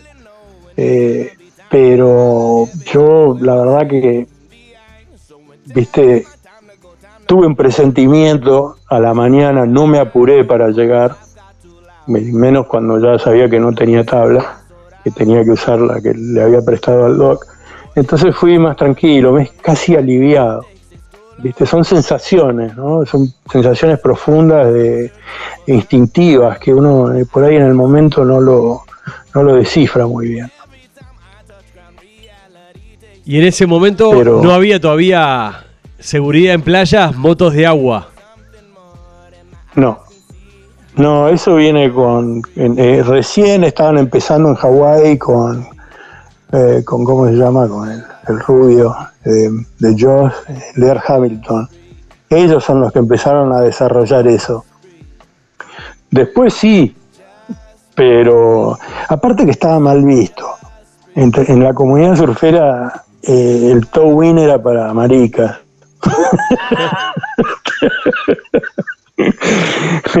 era como, viste, la, tradición era, era eh, vos tenés que valerte por tus propios medios. Y en eso Manny Rezano también, no es un towing guy, se va a tirar y está codo a codo con Kyle Lenny, con, con, este, con el sudafricano, eh, ¿cómo se llama? A eso me escapa el nombre. Twiggy Baker. Él está con todos, con Chumbo en la izquierda, ¿viste? Este, es un argentino que está jugando en primera y, no quiere saber nada con el Jets, que aunque Chumbo y Kenny y Kailen y todos estos eh, tienen su faceta Towin, Manuel en ese sentido es como yo, purista, este, hacerlo a pulmón y, bueno, a diferencia mía, que yo siempre iba para la derecha, él va para la izquierda, con una mucho más grande, se entuba, sale y se entuba. el año pasado se metió en el tubo más grande eh, de, derecha, que para él es backside en, en. Y esa foto está en el, está en el libro, satánica la ola en que se tiró. ¿viste? Y él está ahí, las fotos de Manuel están en el surf shop de, Jeff Clark. Yo conseguí que Jeff le haga las tablas y que lo, lo, apadrine también, ¿viste? Porque es difícil entrar en, eso, en esos círculos como extranjero, yo lo viví también, pero yo viví ahí. Manuel venía de Nicaragua. Entonces hice todo lo posible para que mis amigos le abran las puertas y entró como un, como por un tubo, pero eh, además porque era muy buen surfer, es muy buen surfer. Pero bueno, en eso, en eso también estoy orgulloso que, tanto los gauchos del mar eh, y Manuel estén, estén en, el top de, su juego, ¿viste? Están en, la cúspide de su juego y, me, me enorgullece por ellos y, me, da mucho humildad poder haber participado para que para ayudarles en lo que pueda para, para que lleguen a su, a su cúspide, ¿no? Y de Mavericks, otro de los capítulos que trata este libro de Edwin Salem, La huella del surfer, trata de Alaska. Contanos ese destino. ¿Por qué vas a Alaska a buscar olas? Bueno, esto es como Viste, en diciembre del 94 se, se, se, muere Fu. Yo después tengo un, accidente y me clavo una quilla en la mano, un desastre, tuve que ir a operación y qué sé yo. Este, y, y, en la primavera del 95, este, en abril, eh, vamos con, con que era Alaska. Él ya había ido un par de veces antes a otros lugares, pero había, este, había eh, encontrado una, un área que había que ir con avioneta, eh, que, tenía puntas, entonces estuvimos viendo de vuelta todas las cartas marinas, todo el rollo que te conté antes, este, a diferencia de que empezamos a, utilizar distintos elementos, ¿no? Por ejemplo, un cuadraciclo, una lancha. El cuadraciclo lo poníamos en la lancha, íbamos a las islas y para no perder tiempo, porque siempre estás con el tema del viento, qué sé yo, eh, recorrer esas islas con el cuadra, mientras los otros se quedaban cuidando el barco, ¿viste? Eh, cosas así. Y también nos aplastó una tormenta, tuvimos que, retirar, a coserla, así que sé yo, tuvimos que volver al hotel. y las tablas, por ejemplo, el viento se las llevó y se fueron de canto en canto hasta que pegaron con el, con el bosque. Y bueno, tampoco querías meterte mucho en el bosque porque hay grizzlies y, viste, tenés todo otro tipo de, challenges, ¿no? de, de, cosas que, uno no, no, las tiene claras todavía. Y bueno, la idea de ir en esa época era porque todavía los, los grizzlies están invernando. En la zona que queríamos esperar había una punta de grizzlies. Este, y, bueno, ahí eh, eh, alquilamos una avioneta, un Cessna, y el Cessna eh, fuimos explorando. Ahora lo puedes hacer todo con dron pero antes tenías que alquilar una avioneta, ir con todo el camping gear y, las tablas y todo, y, el, piloto tenía que sacar un montón de cosas del avión para alivianar, ¿viste? Y, y bueno, íbamos avistando las puntas, los arrecifes y sobrevolábamos bajo. para poder eh, identificar los lugares y, y Finalmente buscamos un lugar céntrico dentro del área despoblada, ¿no? que, ahí no había nada. Entonces, siempre buscando una cañada para el agua y un lugar a equidistancia norte-sur para poder ir eh, explorando ya caminando. Y bueno, invocamos unos buenos spots, eh, surfeamos toda la semana aterrizamos en la playa. La, sobrevolada por la playa es cuando el piloto mira a ver que no haya troncos y obstáculos, porque te la pone. Entonces, pues la playa todo muy lindo, pero allá hay, viste, como hay bosque, cuando hay tormenta se caen los árboles al río, el río lo saca al mar, del mar lo saca a la playa. Entonces tenés unos tremendos árboles acostados en la playa, ¿no?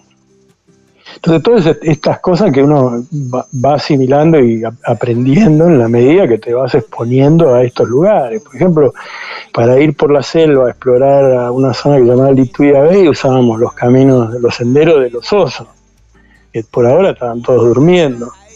Eh, te encontramos un campamento de minería de oro antiguo, con unas placas de las mismas placas que tienen el retiro en Buenos Aires, la misma compañía de Glasgow. Este, cosas así que puedo decir, qué, qué loco, ¿no? Y, eh, y bueno, una noche, o sea, colgábamos la comida, por ejemplo, en, en los árboles, ¿no? Con una soga de alpinista, trepábamos un árbol, tirábamos el gancho para llegar lo más alto posible y el gancho bajaba enganchábamos la bolsa con la comida y la subíamos como una bandera para que, para que no vengan los osos.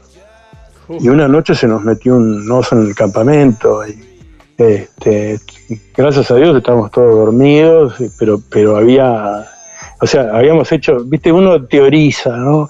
Eh, vamos y nos ponemos con el río de este lado y el mar del otro, este, estamos en una zona más protegida porque los malditos van a tener que nadar.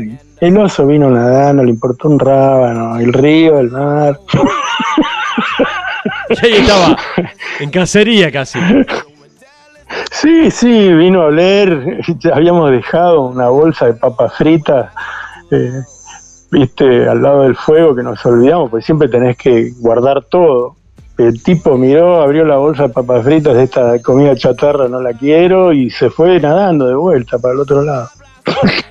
¿Qué año fue? Las huellas eran gigantescas, eran gigantescas en la arena, quedaron, pasó por el medio, miró una carpa, miró la otra, nos debe haber olido y, ahí nos dejó, ¿no?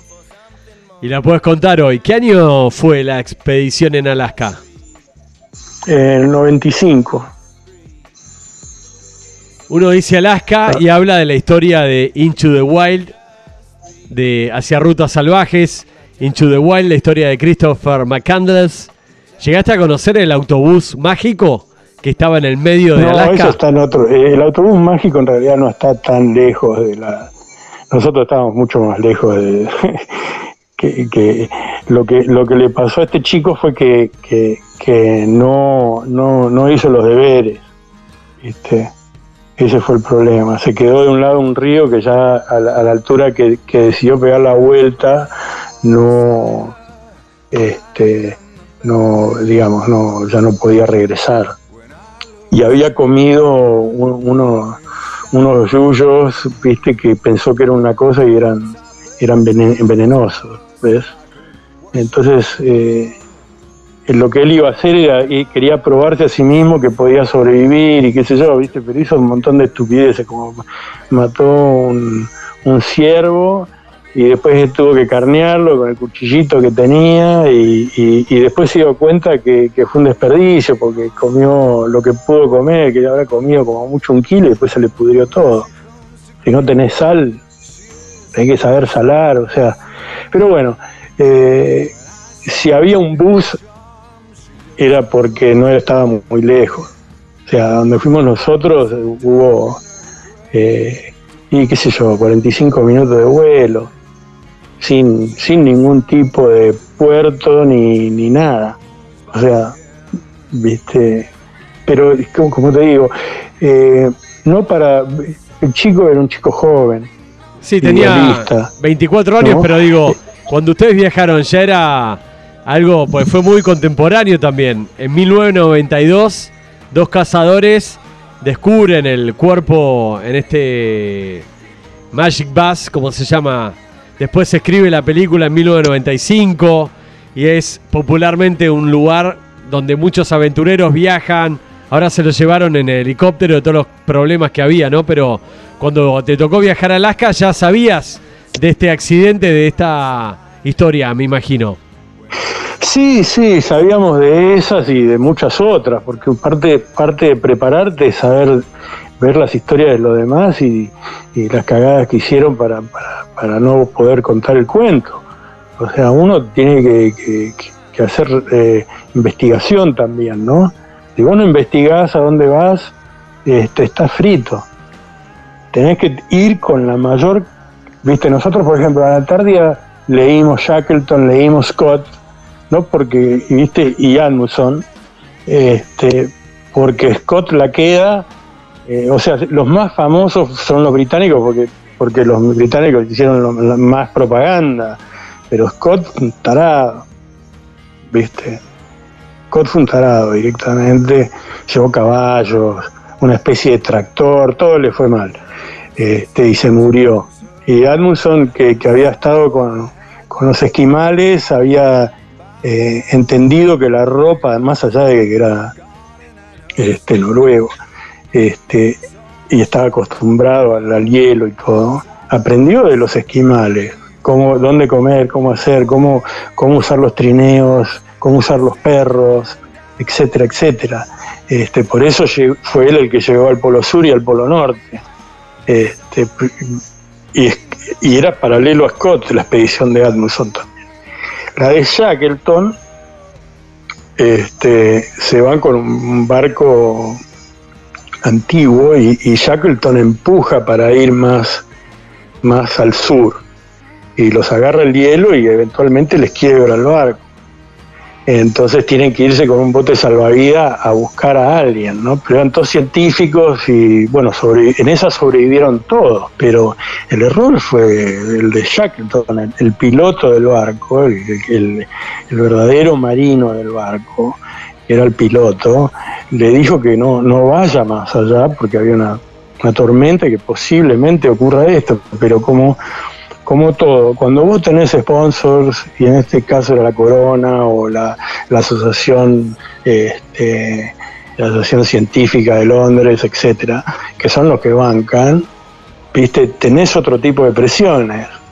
A diferencia de nosotros, que nosotros, salvo la Antártida que tuvimos que buscar porque era carísimo el viaje, tuvimos que buscar sponsors, todos los viajes anteriores íbamos por las nuestras eh, che, juntaste la plata, sí, junté la plata, no, voy, te voy a meter esto en tarjeta y lo pago después. pulmón, era... lo, más importante a pulmón de verdad. este, para que y, y, ver dónde, dónde, dónde le chingaron los otros, para no cometer los mismos errores. Edwin, ¿y recordás sobrevolando algún comentario, algo que te hayan dicho, che, acá estaba el Magic Bus, o acá abajo en la historia de este chico que se hizo conocido en la prensa? Después hoy es una película mundial muy conocida, ¿no? Pero en ese momento, 1995, no sé si tenía tanta popularidad, ni siquiera se había estrenado la película. No, yo, leí el libro, de, Krakauer, y Krakauer estaba en contacto con nosotros también, porque nosotros ya veníamos hablando de la, de, la Antártida y Krakauer tenía ganas de venir eh, a la Antártida también. Otro, otro que quería venir a la Antártida era Ivonne Llenar, el dueño de Patagonia. Este, al final ni uno ni el otro, pero Krakauer, para mí, todo lo que escribe Krakauer es Jetta. Entonces, una de las cosas que decíamos con Krakauer, no, con Krakauer no. pero, digamos, el, el, tema eh, más allá, viste, lo que decía el piloto era más que nada, era cómo, cómo hacía lo que dicen el dive bomb, que, empieza a bajar de cabeza para, para hacer eh, como una U y, sobrevolar la playa. El tipo decía, eh, ¿qué quieren? ¿Un, un descenso de verdad un descenso para abuelitas? ¿Y qué eligieron? hicimos el descenso, viste, vos sos el piloto, le dijo el doc, así que hicimos el descenso hardcore, este, y quedás, eh, viste, de golpe te queda el estómago en, en, trabado en el esófago y la garganta, y, de golpe te sentís que te llenaron de cemento cuando vas para arriba. Cuando vas para abajo se te van todas las tripas para arriba. Y cuando vas para arriba es como que si vivieras el peso de toda la humanidad encima. Y una vez te depositan ahí en medio de la selva en Alaska, naturaleza, ¿cómo era el contacto? ¿Cómo era, che, los vengo a buscar dentro de tanto tiempo? ¿Cómo era tirar señales, la comunicación con el mundo? No, no, íbamos con fechas preestablecidas. ¿Viste? Y este, lo que hicimos que fue diferente, como, como estuvimos en la costa y ya habíamos explorado y surfeado, nos fuimos por adentro, le pedimos que nos lleve por arriba de los glaciares y fue, fue espectacular. Pero el avión es un mosquito, viste, de golpe te agarró una terma y subías como, no sé cuántos pies, viste, pero sentías que la terma te levantaba, eh, te iba con el Cessna que... frente a toda esta, esta imponente mm, el monte San Elías y, glaciares abajo que, cuando los ves de arriba son enormes y, la, la magnitud de la naturaleza y la fuerza de la naturaleza es abismal en todos estos lugares, por una razón u otra. Pero eh, realmente te, te, vuela la tapa del cerebro.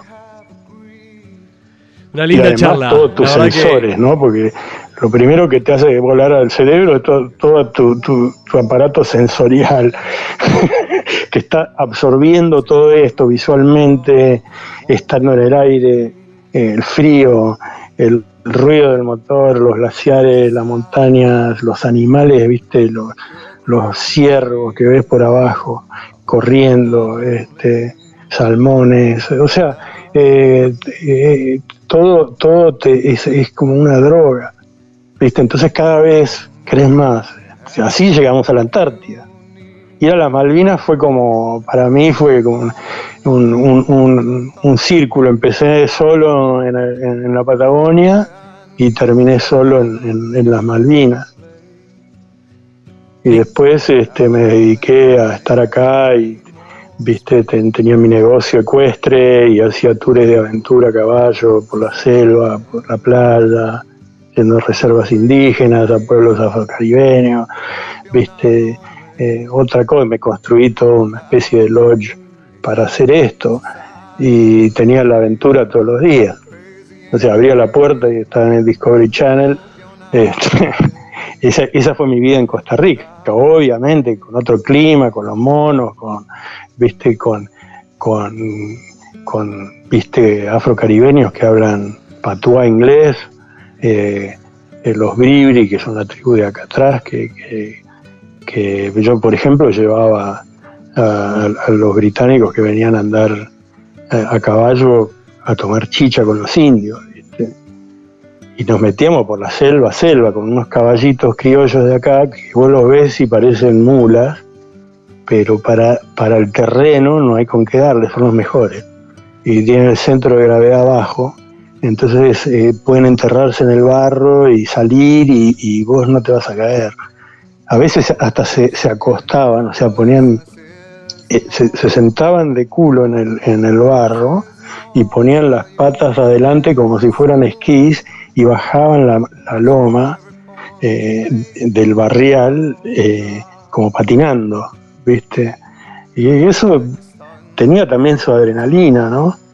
Y después lo empecé a hacer como cuatro o cinco días, eh, y no, perdón, tres o cuatro días que iba hasta la frontera de Panamá, hacíamos dos noches en un eco lodge que, está aislado, sea que había que mandar la comida en los caballos, todo el whisky, todo lo que íbamos a comer al eco lodge, eran vegetarianos, entonces tenía que compensar ahí para, para los clientes que tenía gente de Harvard, de, eh, aristócratas británicos, alemanes, viste. Eh, ejecutivos de Genentech y todos que están acostumbrados a otro, a otro nivel, pero los ponía al borde a todos. ¿viste? Y, se iban fascinados, todavía me escribo con, mis, ex clientes, muchos mis amigos. ¿viste? Y en esos trips yo dejaba un par de tablas y tenía eh, unos lugares secretos eh, que todavía los surfeo y llevo a uno o dos amigos, no llevo a muchos, eh, a surfear.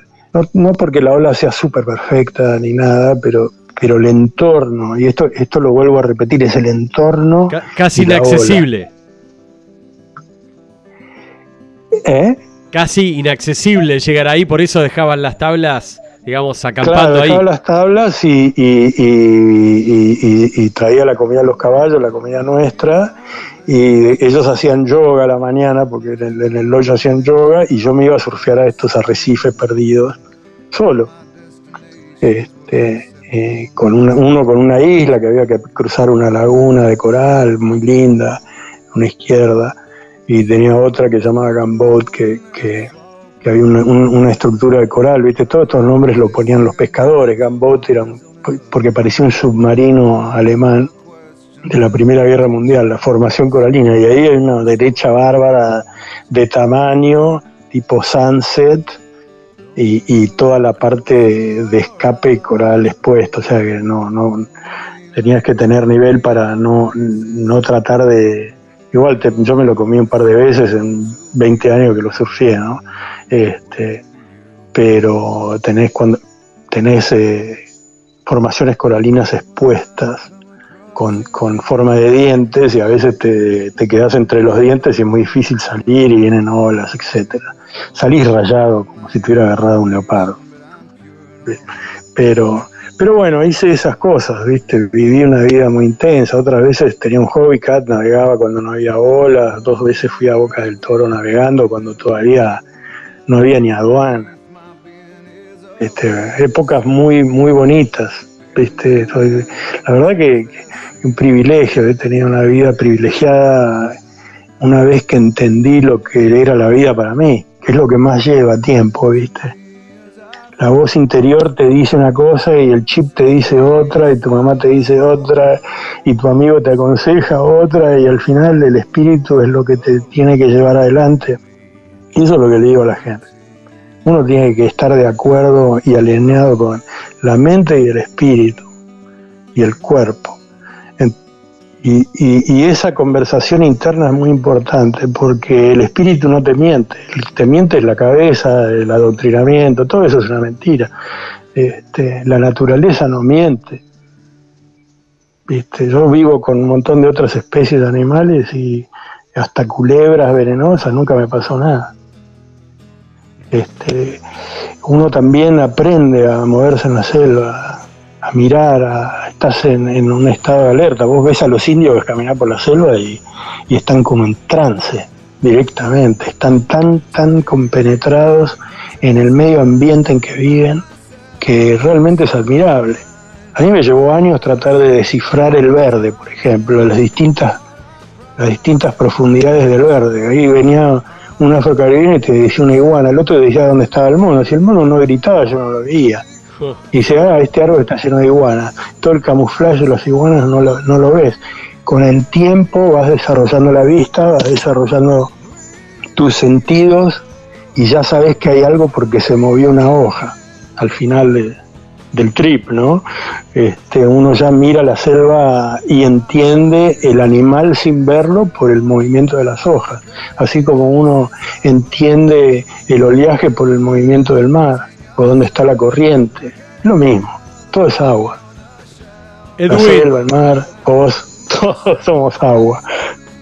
La última huella, el recorrido, termina en Malvinas. ¿Por qué Malvinas, de estando en Costa Rica, ¿cómo fue buscar ir a surfear Malvinas y el por qué?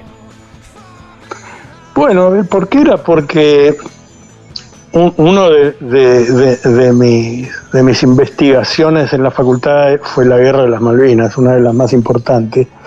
Entonces estaba muy, intrigado y aparte que, que soy mitad británico, entonces, viste, cuando yo ya estaba en Estados Unidos cuando ocurrió, pero viste, tenés, era lo mismo que se te divorcien los padres.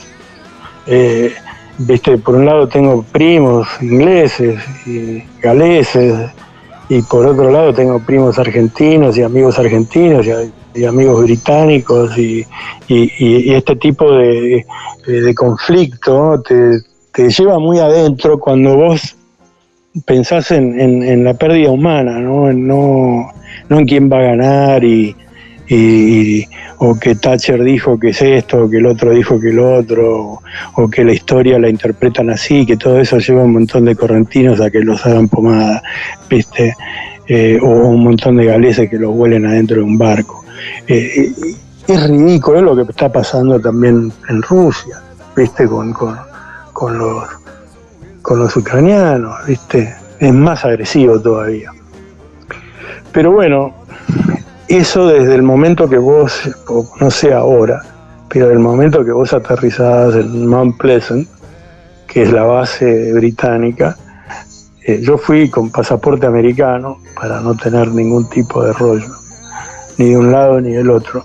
Este, y en la medida que vas en el bus para, para Port Stanley o Puerto Belgrano, no sé cómo lo llaman, Puerto Argentino, este, em, y vos ves todos los rezagos de la guerra, ves eh, los helicópteros caídos, ves los jeeps explotados, eh, ves zonas, campos minados con, viste, con cercados, con calaveras, viste que con distintos colores.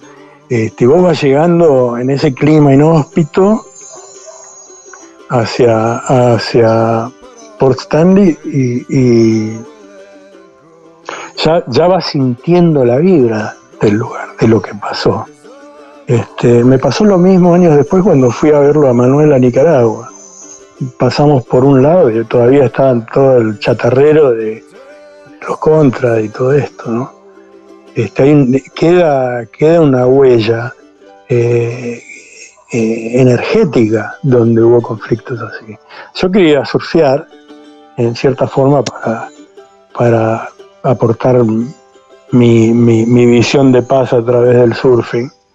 Este, y, bueno, logré el cometido, ¿no? Este, intenté ir a las zonas cercas, estaban todos los campos minados, tuve que ir a, al, centro de explosivos a que me den los mapas, tuve que cambiar todo, por eso te digo, ahí tendría que haber hecho más los deberes. Lo, que pasa es que en ese momento no había ni internet en las Malvinas. Entonces, es muy, muy difícil. Eh, fue una expedición que fui, no fui con toda la preparación que, fui a las demás. Eh, después eh, ahí este, te metes en la gente y con los pubs y quién es quién y, bueno, vas, vas, encontrando el camino y, bueno, cambio de planes, fuimos para otro lado este, y agarré olas. ¿Dónde, ¿dónde fueron las olas? Digamos, me, me costó más plata, pero lo logré. ¿En qué lugar, Edwin, de Malvinas surfeaste? Eh, fui a Volunteer Beach, Volunteer Point y eh, Cow Bay y la zona, viste, también lo mismo, caminando para un lado y para el otro, como decía en Alaska, eh, y tenía un base camp con, y fui con un guía, viste, porque para, para no ir solo, porque primero que no te dejan, porque son, son estancias privadas, entonces tenés que pedir permiso, entonces toda la huevada esa me llevó como una semana, poner, reajustar, ¿no? Fui a aclimatar ahí a, Surf Beach, que es una, playa en Port Stanley donde eh, surfeaban los, los, los soldados de la RAF o los pilotos de la RAF, viste, había un, había un surf club que muchos de los galeses surfeaban y los de, los de Cornwall surfeaban, entonces llevaban sus tablas y dejaban las tablas y los trajes y vos podías ir a este, bueno, yo no, pero, pero los oficiales podían ir al casino oficiales y sacar una tabla y un traje para surfear en Surf Bay. En una vuelta casi me agarra trompadas en un bar, eh, en un pub eh, con, unos pescadores malvinenses. Siempre me decían, no, no te acerques mucho a los locales. viste, pero eso es un poco también, vos decís que los, los británicos no te, no te mezcles con los nativos, qué sé yo, pero no tenía idea. y bueno, estaban tratando de, de, provocar una, una, pelea y vinieron dos pilotos de la RAF y me dijeron, hey, buddy, qué sé yo, vení, vamos a tomar unas birras a nuestra mesa, que yo me subí al caballo enseguida. Este, porque venía, ya venía de torta, estaba con dos chicas, deben haber sido las dos únicas chicas solteras de la isla. estaba hablando, estaba hablando en la barra y, vienen dos marinerotes enormes con un acento rarísimo a, provocar una situación y las chicas se fueron, ¿viste? ya sabían que se iba a armar algo. Entonces, eh, de una mesa aparecen estos tipos y me dice, ¿te puedo te puedo invitar una birra y, interfiere, se pone entre medio de estos dos tipos. Y le digo, sí, claro. Me dice, vení, sentate con nosotros. Nosotros somos de la base de Mount Pleasant, bla, bla, bla. Y bueno, al final la pasé muy bien. Entonces me decían que, ellos mucho no se mezclaban con, los locales. No porque los locales, viste, es por orden, porque los van rotando. Pero en lo posible prefieren que, que estén adentro de la base. Y adentro de la base también había bolas y me habían dicho de que vaya. Pero, pero lo llamé y me dijeron que no, no estaba entrando, entonces no fui. Este, pero, pero viste, como todo, ¿no? Tenía también, yo, jugaba al cricket acá con, con el equipo de Limón y este, la embajadora en ese entonces de Gran Bretaña apoyaba la reinserción del cricket que lo habían traído los jamaiquinos antes y, como que, el fútbol había tomado el cricket y eso fue una cosa así muy simpática.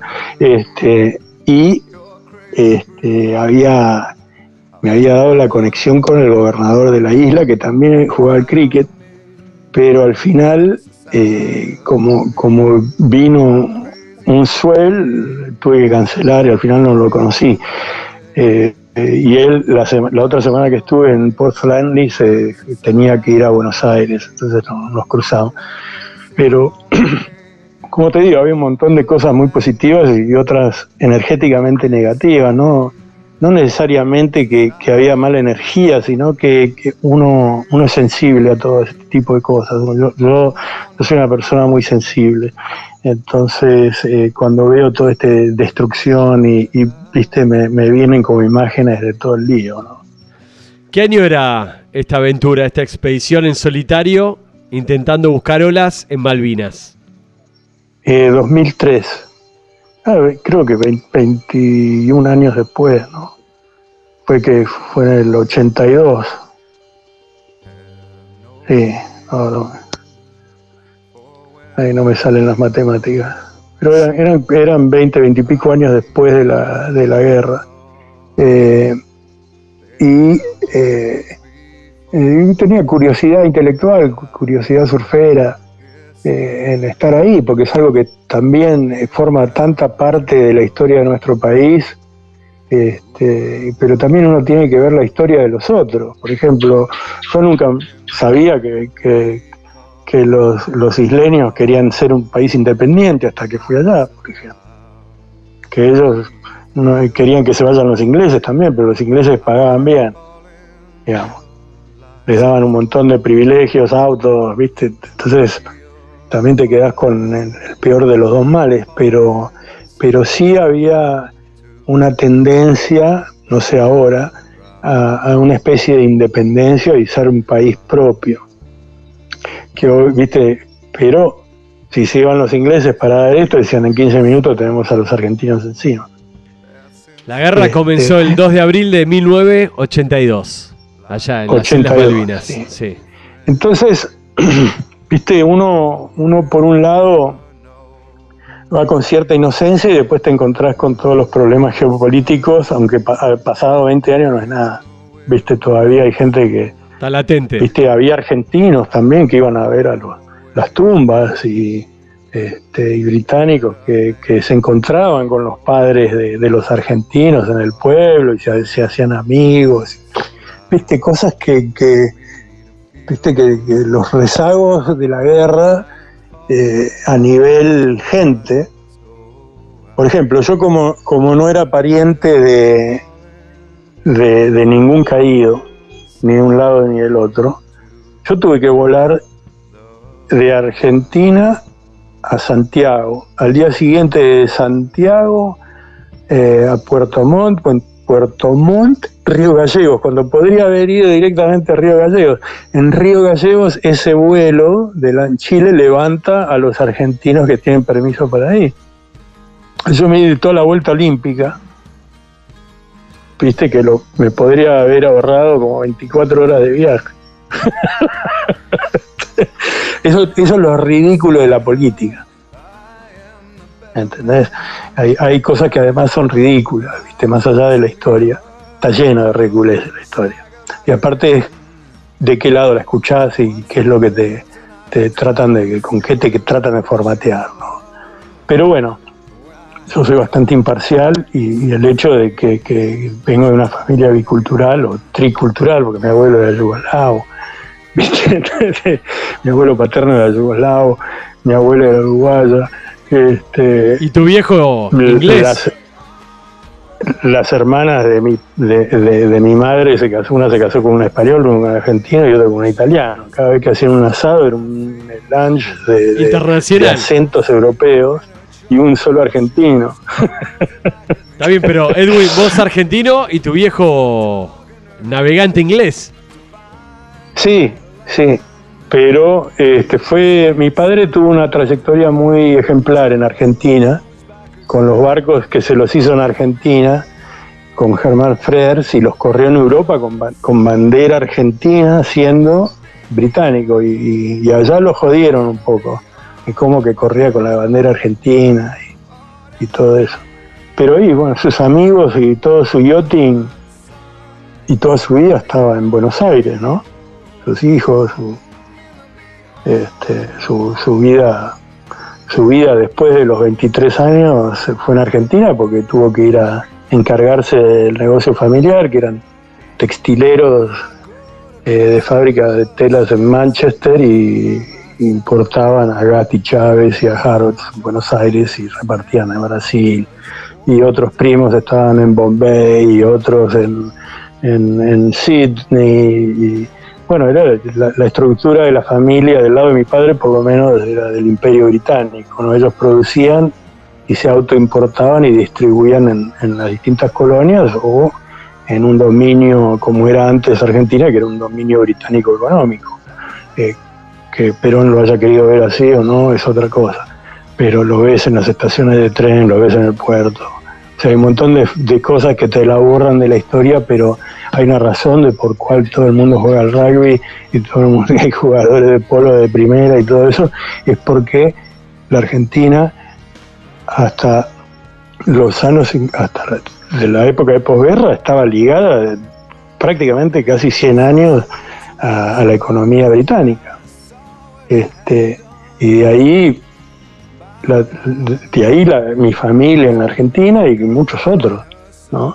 el lado materno, mi abuelo de yugoslavo, viste, se fue de Yugoslavia de joven, trabajó en el ferrocarril británico, después se fue a Uruguay, trabajó de gaucho, un poco venía de, otros recursos totalmente distintos, ¿no? No venía de, la opulencia del imperio, venía de una clase eh, campesina de, Yugoslavia. Y mi abuela nació en un viñedo en, en Carmelo, ¿viste? muy distinto y les agarró la depresión y todo eso. Mi viejo estaba volando aviones, corriendo carrera de autos, navegando, estaba en otro viaje. Este, y mi madre, eh, como que era odontóloga, eh, fue la, segunda odontóloga Argentina, fue la primera odontóloga mujer en, Estados Unidos, en Boston. Este, venía en una ascendencia típica de hija de migrante, mi hija la doctora, este, y, bueno, eh, se encontraron a mitad de camino ahí, a través del yachting. Entonces yo, yo vengo de eso, de, una familia pluricultural, eh, soy primera generación argentino, eh, amo mi país este, y amo un montón de otros lugares del mundo también, ¿no? ¿Y qué te pasa estando ahora en Costa Rica? Edwin, ¿con quién vivís en Costa Rica? ¿Con quién vivo? Tengo, tengo una amiga alemana que me alquila el tercer piso. vivo. Fuera de eso, vivo con su perro y su gato. Somos muy amigos. Este, eh, vivo en una casa bastante grande. Eh, alquilo bungalows y tengo. Antes lo trabajaba con, los caballos, el tercer piso y el, este, y los bungalows. Y pues tengo un establo también en la propiedad. Eh, eh, y un rancho para hacer parrilla argentina y todo eso. Era parte del. Construí el lugar en base al negocio que, estaba, que tenía antes. Ahora los alquilo de forma permanente y tenemos que. Es como, como una pequeña comunidad, ¿viste? Tengo un, un inquilino que la mamá es argentina, el padre es afrocaribeño, que tiene como 20, 22 años y la otra es una chica del Tigre que vive en el otro húngaro, Argentina, y la, alemana que vive arriba es de Berlín del Oeste, este, hija de un español y una alemana. Así que, viste, es cómico, ¿no? Es un lugar de cabañas donde vos sos el que. De, de naciones claro. acá en Puerto Viejo. Ok, es, es un lugar de así de, de cabañas de alquiler donde vos sos el local, el que alquila las habitaciones, las cabañas y que convive un poco con estos turistas. Bueno, no son turistas, eh, ellos también viven acá, ¿no? Uno trabaja en restaurantes, los dos chicos, los más jóvenes trabajan en restaurantes. Eh, Natalia es eh, masajista, hace masaje Thai este, y, aparte tiene un alquiler en Berlín, ahora está en Berlín eh, alquila un departamento que tiene en Berlín y, bueno, con eso vive acá tranquila. A la tarde trabaja un poco y eh, durante el día se va a la playa a, pasear el perro. Eh, yo me voy a surfear este, y después tengo un, equipo de indígenas que me, me hacen el mantenimiento. Somos muy amigos de hace muchos años y saben hacer de todo. Este, y por otro lado también estoy muy metido con eh, la comunidad afrocaribeña, desde el, desde el vamos, todas las tierras se las compré afrocaribeños, porque los afrocaribeños antiguos, eh, digamos los, mayores. Eh, muchos eran jamaiquinos y tenían todo ese código británico de palabra y de hacer negocios bajo palabra eh, yo me entendía lo, más bien. ellos pensaban que yo era americano, porque ya no tengo acento inglés, pero de golpe empezaron a hablar en castellano pensando que yo no entendía y yo, los empecé a joder y cuando abrí la boca, eh, sos argentino. Pensé que eras californiano, me decía. y ahí entré, ¿viste? Porque entras en, un juego, ¿viste? que hablas inglés y hablas castellano, y después el patuá, que es una mezcla que es inglés antiguo con acento africano y, algunas palabras del castellano metidas entre medio, algunas de francés. Este, pero bueno, al final terminás entendiendo el patuá también, ¿no? Contame, ¿qué estás mirando en este momento para visualizar un poco en este momento dónde estás en Costa Rica, cuál es la, vista que tenés, contanos un poco cómo es el contexto donde estás ahora en este momento charlando por teléfono hace casi ya dos horas con Argentina.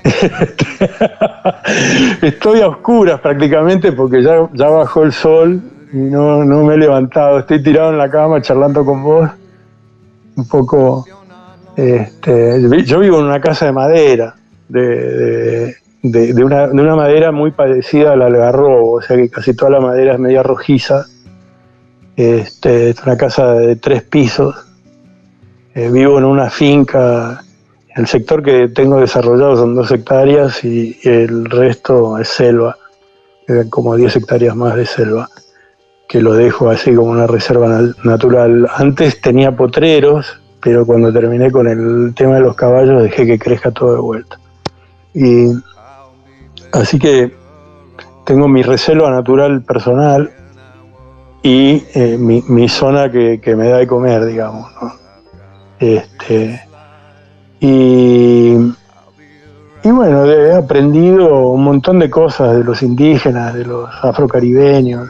La verdad que me he nutrido muchísimo de esas dos culturas en particular porque han coexistido acá por desde que desde que los barcos daneses de esclavos se encallaron en Cahuita y, soltaron a la gente y, esa gente está acá desde entonces, desde el 1700 y pico, y han tenido relación con los indígenas desde hace muchos años y también con la llegada de los jamaiquinos después de la, eh, de, de la liberación de la esclavitud que vinieron a trabajar de Jamaica, los trajo United Fruit Company, Marcus Garvey, todos estos estaban acá, y también Panamá, que para, también los jamaiquines fueron para Panamá para trabajar en el canal, cuando, cuando, hicieron el canal, entonces toda la costa, toda la costa originalmente es de habla inglesa, no y al norte de Nicaragua tenías a los, a los cimarrones, que eran esclavos escapados que se mezclaron con los mezquitos, hicieron un, reino eh, aparte con eh, las indias mezquitas, ¿no? Imagínate estos negros que trabajaban en, en, las plantaciones, que tenían unos físicos superdotados, se escapan en canoas, pescando tortugas y qué sé yo, y caen a la costa perdida de Nicaragua y hacen un reino con la tribu de los mezquitos. Un poco lo que hicieron los brasileros en Palmares, donde sale la capoeira y todo, como una historia paralela bajo la misma época y las mismas circunstancias. Entonces, acá uno eh, es una Costa Rica muy distinta a la, a la del otro lado, la del Valle Central y del Pacífico, muy distinta. Y desde ese lugar, Edwin, ¿qué es lo primero que se te viene a la cabeza cuando escuchas esta música?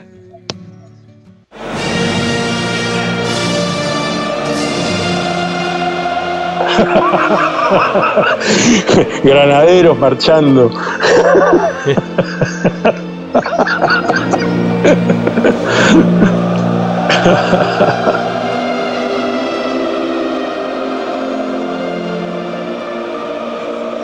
¿Cómo describís el himno argentino? El, himno argentino es muy positivo. Eh, los laureles que supimos conseguir. Este, eh, Gloria y todo el resto. Es, es, es de un pueblo naciente. ¿viste? Expresa un pueblo naciente, un pueblo que quiere ir para adelante y que, le ha costado en muchos eh, tiempos históricos, ¿no? Eh, las revoluciones internas, mientras San quería liberarnos de España, eh, los unitarios, los, federales y, todo lo que pasó y, del lío que salimos, ¿no? porque cayó Napoleón allá y los británicos ayudaron, y O'Higgins y el otro loco también este, Lord Cochrane, Brown, eh, Belgrano, viste, todo, todo este menjunje de gente que, es la Argentina desde, el vamos, ¿no? Eh, eh, y, todas las controversias por las mismas diferencias en mentalidades, en, en el criollo, en el español y los clasicismos y todo eso. Un poco el, himno argentino supera todo, toda esa problemática en, una canción de unidad, para mí, ¿no? Eh, para mí significa eso. También recuerdos de estar mirando la bandera una mañana fría de invierno, con el blazer, el pantalón gris, este, soplándome las manos con el frío. ¿En qué colegio? ¿En qué colegio? Eh, yo arranqué en el Marín, en el colegio Carmen Arreola de Marín, que estaba ahí en... Después cuando volví, estuve un tiempo en, en el Nacional de San Isidro, tuve un año en el Nacional de San Isidro y después me pasé al San Nicolás. Este, sí, sí, tuve todos colegios de en San Isidro. Bien, recuerdos del Mundial. Y del Mundial, digo, el himno, el Mundial. ¿Con quién festejaste el título de Argentina? ¿Cómo viviste el último Mundial de fútbol? Con Argentina campeón. Este, con un montón de afrocaribeños.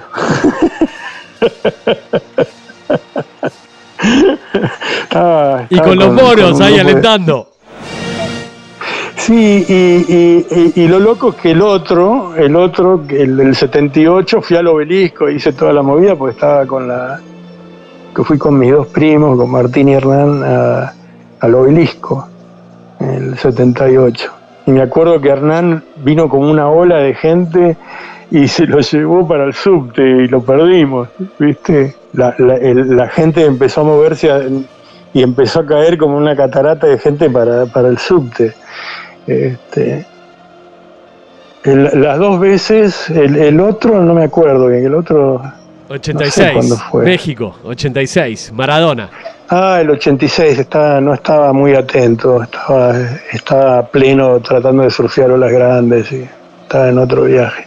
Pero el de 78 y este último sí, este último aparte estaba en Argentina, los primeros partidos, viste, y veía cómo salía a la calle y la gente gritaba y todo, viste, los, los previos, ¿no? Ya cuando, cuando toqué la final estaba acá, me tocó estar acá ya. Ok. La última, Edwin. Hablamos de esas Sí. postales de la Patagonia, Expedición 1989, solo, escribiendo postales para mandarle a quien, a tu mamá, a tu papá, a tu familia, diciéndole, estoy en este viaje, en esta aventura, buscando olas. ¿A quién iban esas postales?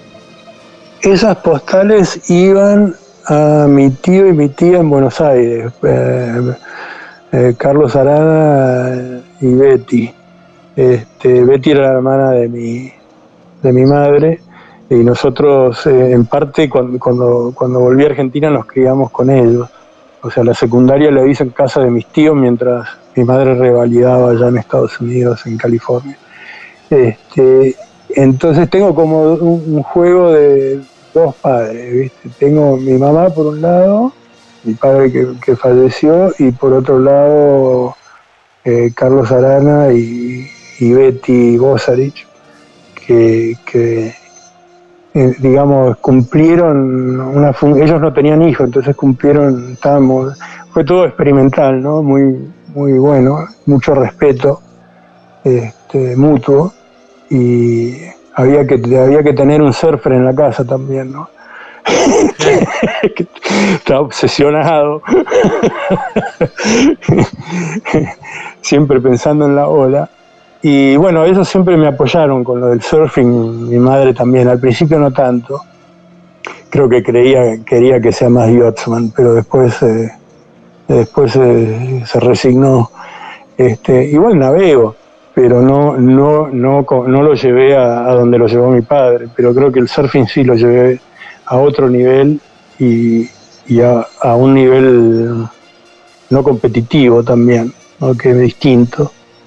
Eh, eh, Viste también, qué sé yo, a nivel náutico crucé el pasaje de Drake, di la vuelta al Cabo de Hornos, navegado por aquí y por allá, he tenido barco en San Francisco, el Irish Cream, este, y- pero digamos, yo me considero más surfer que náutico.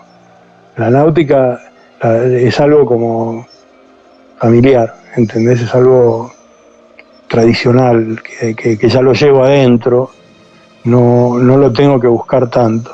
El surf fue algo que, eh, que, encontré por las mías y que seguí un camino por las mías y que ese viaje a la Patagonia influenció a otra gente en Estados Unidos a, a explorar las Aleutianas, eh, Islandia, Noruega y un montón de otros lugares. Después nos juntamos todos en, la- en el viaje a la Antártida, pero digamos, yo, me, me yo soy un surfer de alma. Es lo, que, es lo que sentí siempre Eh, nunca me sentí obligado a navegar, pero me gusta navegar también. Eh, pero no lo, no lo siento con, con, la misma fuerza que, que, el surfing. Toda mi vida fue alrededor del surfing y usé la náutica para el surfing también.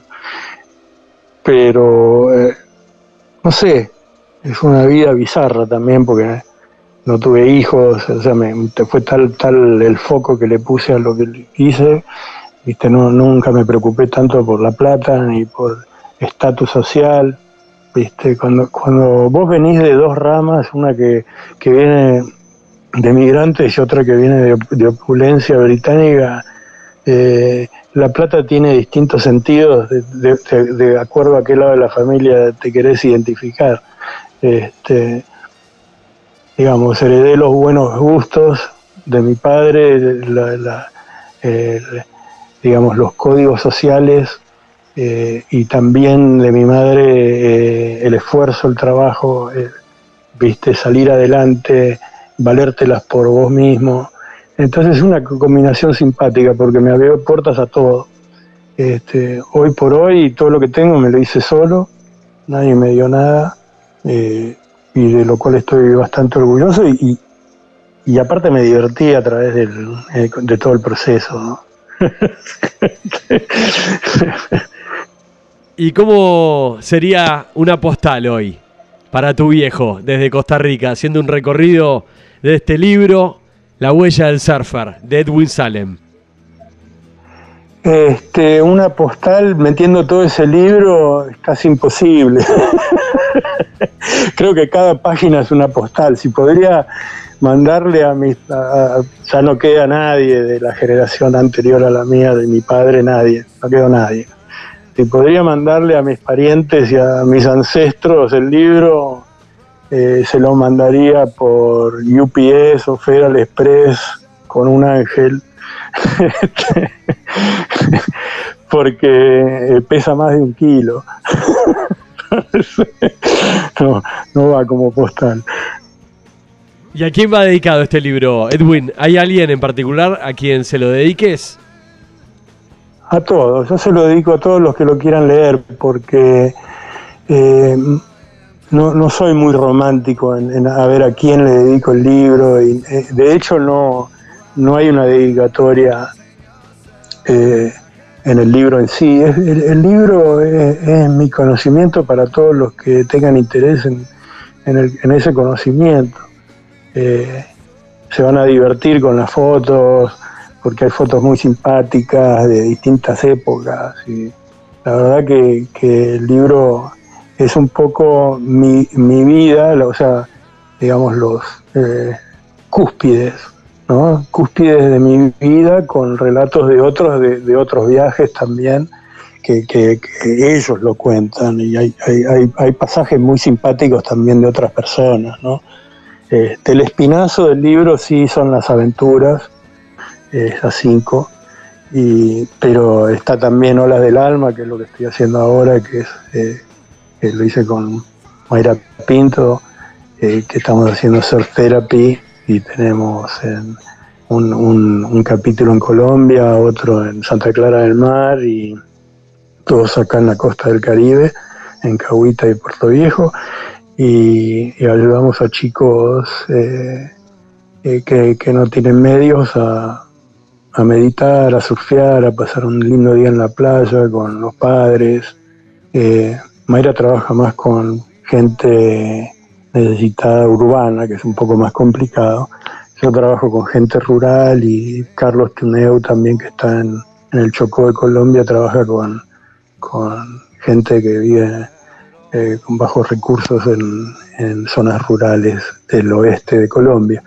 Eh, también trabajamos con otra gente, eh, con la la Fundación Jonaque Bolívar de Venezuela, le mandamos tablas, también mandamos tablas a Venezuela, trabajamos, entrenábamos con Mayra también a eh, Hola Cuba, que están en La Habana, eh, el club eh, de surf,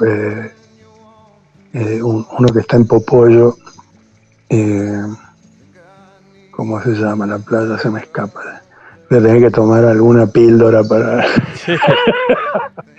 para acordar. Muchos destinos, muchos spots, club muchas. Sí, es, que lo, lo, lo, maneja un médico. Este, eh, y, y, bueno, hicimos un grupo WhatsApp de entrenamiento de surf therapy con estos países de la región del Caribe. ¿no? Eso es lo que, lo que estoy haciendo. Estamos haciendo un proyecto en Ghana también con, con la ASUA, que es eh, con Ezequiel Rivarola, con, con el arquitecto Surfer, eh, con Jara y, eh, y, Mayra y un grupo de gente con Ali Royals Surf and Soccer Foundation de Ghana. Es una especie de proyecto arquitectónico, surf y fútbol club en la playa en Anomabo. Ellos ya trabajan con chicos, yo Ali lo conocí en, Ghana y eh, digo, en Sudáfrica hicimos un mismo curso de surf therapy, Mayra también lo conoce, eh, en Cape Town. Y, bueno, él no entiende mucho de surf, entonces hay que ir a darle una mano. Y bueno, salió este, este proyecto con, Ezequiel y Nahuel para, para, hacer, me dice, che, ¿conoces a alguien que, tenga fútbol y, y, surf? Sí, tengo uno, pero está en la otra punta del planeta, en África. pero era, era lo justo. Entonces estamos ahí en tratativas para ir ahora en invierno, julio, agosto, septiembre, por ahí. Todavía no, definimos. También presentamos, nos eligieron eh, para un, premio de arquitectura bienal, no lo, no lo, no lo ganamos en New York. Este, eh, eso también eh, está todo en el libro. Y bueno, este, me, mantengo ocupado con eso, que es seguir transmitiendo la vibra del ser más allá de, las clases privilegiadas o de las clases medias, ¿viste? Como, como terapia. A mí el surf, como puedes ver, me dio muchísimo y yo quiero que abrirle esas mismas ventanas a, un montón de chicos que no, tienen los mismos medios, que por ahí viven en barrios jodidos o que, eh, viste, viven en una finca de, subsistencia, eh, viste, y, que el surf les abra por el lado sano un montón de otras puertas. También vos sabés que el surf trae un montón de otras cosas que no son muy positivas eh, y eh, justamente eso es lo que no queremos transmitir. O sea, que salgan de las drogas, si están en las drogas, darles un, empujón eh, psicológico, moral, para que tengan mejores perspectivas de la vida, que, tengan horizontes, así como el horizonte que ves en el mar, eh, el hecho de pararte también en una tabla es elevarte a nivel espiritual y eh, un poco hacemos ese tipo de, cosas que al final los chicos que por ahí no se quieren levantar temprano el día que, que hay que hay surf therapy quieren salir corriendo para la playa o, cuando hay mal clima o les inventamos otro proyecto, los llevamos a una, a una, reserva natural o, o Mayra los lleva a hacer natación en invierno, eh, limpieza de playas, eh, cosas positivas que, eh, que los empoderan, ¿no? Esa, esa es la última, porque al final, como le decía un amigo, este, después de, ser un buen surfer y haber surfeado un montón de cosas, pasas a ser un cook. cada vez te cuesta más pararte, cada vez este, viste, el cuerpo tarda más en recuperarse. Y, y bueno, por eso se llama la huella del surfer. Y el libro termina con eso, no importa eh, de, dónde vengas o eh, dónde estés en este mundo, eh, no hay nada más lindo que surfear con buenos amigos. Muy linda charla, Edwin. La verdad que un verdadero placer hablar con vos, conectar ahí con la naturaleza, con los monos, con esa cabaña, con la madera, con la selva de Costa Rica y toda esta reflexión. Nos llevaste de viaje realmente, ¿eh? Por la Patagonia, por Bueno, Alaska, por. Mavericks, por Antártida y cerramos en Malvinas. Bueno, muchas enseñanzas de verdad en esta conversación. Buenísimo. Y gracias por, por dejarme presentar esta visión del surf también. Yo te lo agradezco mucho. Un verdadero placer. Bueno, nos veremos seguramente en Argentina cuando vuelvas y tal vez, quien dice, alguna vez ahí conociendo ese lugar en Costa Rica tan mágico como lo describiste. Sí, venime a visitar cuando quieras, lugar hay. Así que, y tablas también. Ok. Así que acá no faltan, acá no faltan tablas, ni techo, ni comida. Así que cuando quieras. ¿Qué vas a cenar esta noche? Ya, ya es ahí tres horas de diferencia, ¿no? Para abajo. Con Argentina acá son las 22.30 de la noche. Después de hablar con vos me voy a comer un bife de chorizo. Bien ahí. Me- me- me- me trajiste nostalgia, así que me voy a hacer una ensalada mixta con un bife de chorizo. Bien. Cocinás milanesas ahí, hay un fernet. ¿Qué, qué costumbres de Argentina todavía mantenés en medio de la selva de Costa Rica? Y tomo mate a la mañana y a la tarde. Eh, ¿Qué más? Tengo, tengo la parrilla siempre lista para hacer un asado. Eh, después, eh, no soy fernetero, me quedó el lado británico, tomo whisky, Bien. Pero sí me gustan los vinos argentinos, los Malbec, los Shiraz. Este, de vez en cuando una tarde de muy calor, con, de mucho calor, con un poco un, un, chardonnay, este, pero soy más tintero, viste, ¿no? Acá hace mucho calor para el Cabernet Sauvignon, pero el, el Malbec argentino, eh, por lo general, es muy bueno, eh, también, y son, son vinos un poquito más light de cuerpo, eh, que, andan un poco mejor en este clima, ¿no? Eh, si yo me como un bife de chorizo y un cabernet sauvignon, me duermo antes del postre. Y al revés, ¿cuál es la, la comida preferida, así más autóctona, que has especializado en Costa Rica? Cada vez que tenés un huésped, un amigo, un visitante de Argentina, que decís, che, tenés que probar este plato que viene de este árbol o, eh, no sé, o esta especialidad que te voy a cocinar. ¿Cuál es ahí la, preferencia de Edwin Salem? Bueno, mira, de- acá de la finca tengo eh, limón mandarina, papaya, bananas, plátanos, este, yucas, eh, un poco eh, este, guayabas, un poco de fruta eh, para el desayuno. eh, después, eh, si, si sos medio anglo, anglo, anglo, anglófilo, te puedo hacer un, un full English breakfast con huevos revueltos, chorizo, tomate frito. Depende de cómo quieras arrancar el día. Si querés arrancar liviano, cafecito con, con un plato de frutas con yogur, o si no, lo que te acabo de escribir, que no lo recomiendo si vas a ir a surfear. No, es una Pero bomba. Una vez cada tanto, si venís con medio de resaca de la noche, Puerto Viejo, después de bailar reggae toda la noche y tomar ron, este, el full English es bueno. ok.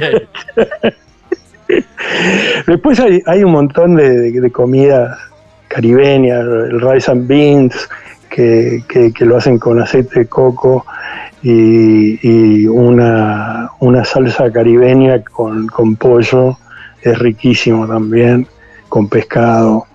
Eh, lo- los platos autóctonos son riquísimos, los que hacen acá los afrocaribeños. El rondón, que en realidad quiere decir rundown, eh, que, que son mariscos, langosta, eh, cangrejos, pescado, todo metido en una sopa con, con yuca, con papa, con, con todo tipo de vegetales, distintos, eh, distintos, de distintas raíces, eh, con aceite de coco también, una receta, no, no la tengo muy clara, pero los pibes que la hacen, te comes esa sopa y salís de- disparado directamente. Bueno, Si habrá que ir a probar un poco. Comete un rondón. ok. Bueno, Edwin, un verdadero placer, loco, charlar con vos y bueno, seguiremos ahí en contacto, la verdad que un verdadero placer. A disfrutar la cena ahí en Costa Rica. Y saludos ahí a, los monos que están, ahí atentos a tu charla, ¿no? Diciendo, ¿y este con quién habla? Sí, acá ahora se van a callar hasta la mañana, a menos que llueva. Ahí empiezan a joder de vuelta. Son mis vecinos. Mucha tolerancia con un mono. Está muy bien, está muy bien. Bueno, Rama, un, No. un placer, la verdad, y nuevamente te agradezco por darme todo este espacio y déjame hablar así hasta, hasta cansarme prácticamente. Este, la verdad que buena onda. Eh, nuevamente estás invitado a venir cuando quieras. Y bueno, nos vemos en Buenos Aires o en la playa, en algún lado. Totalmente. Y buscaremos ahí y recomendamos, por supuesto, este libro, La huella del surfer, para que lo vaya buscando ahí en las redes sociales, en Google, porque viene con un material con mucha historia, anécdotas, vivencias, una huella que deja Edwin Salem y también con un material fotográfico de primera calidad y por ahí de la Patagonia, con lo que había, ¿no? Con lo que ese indígena te sacaba. Era lo que había.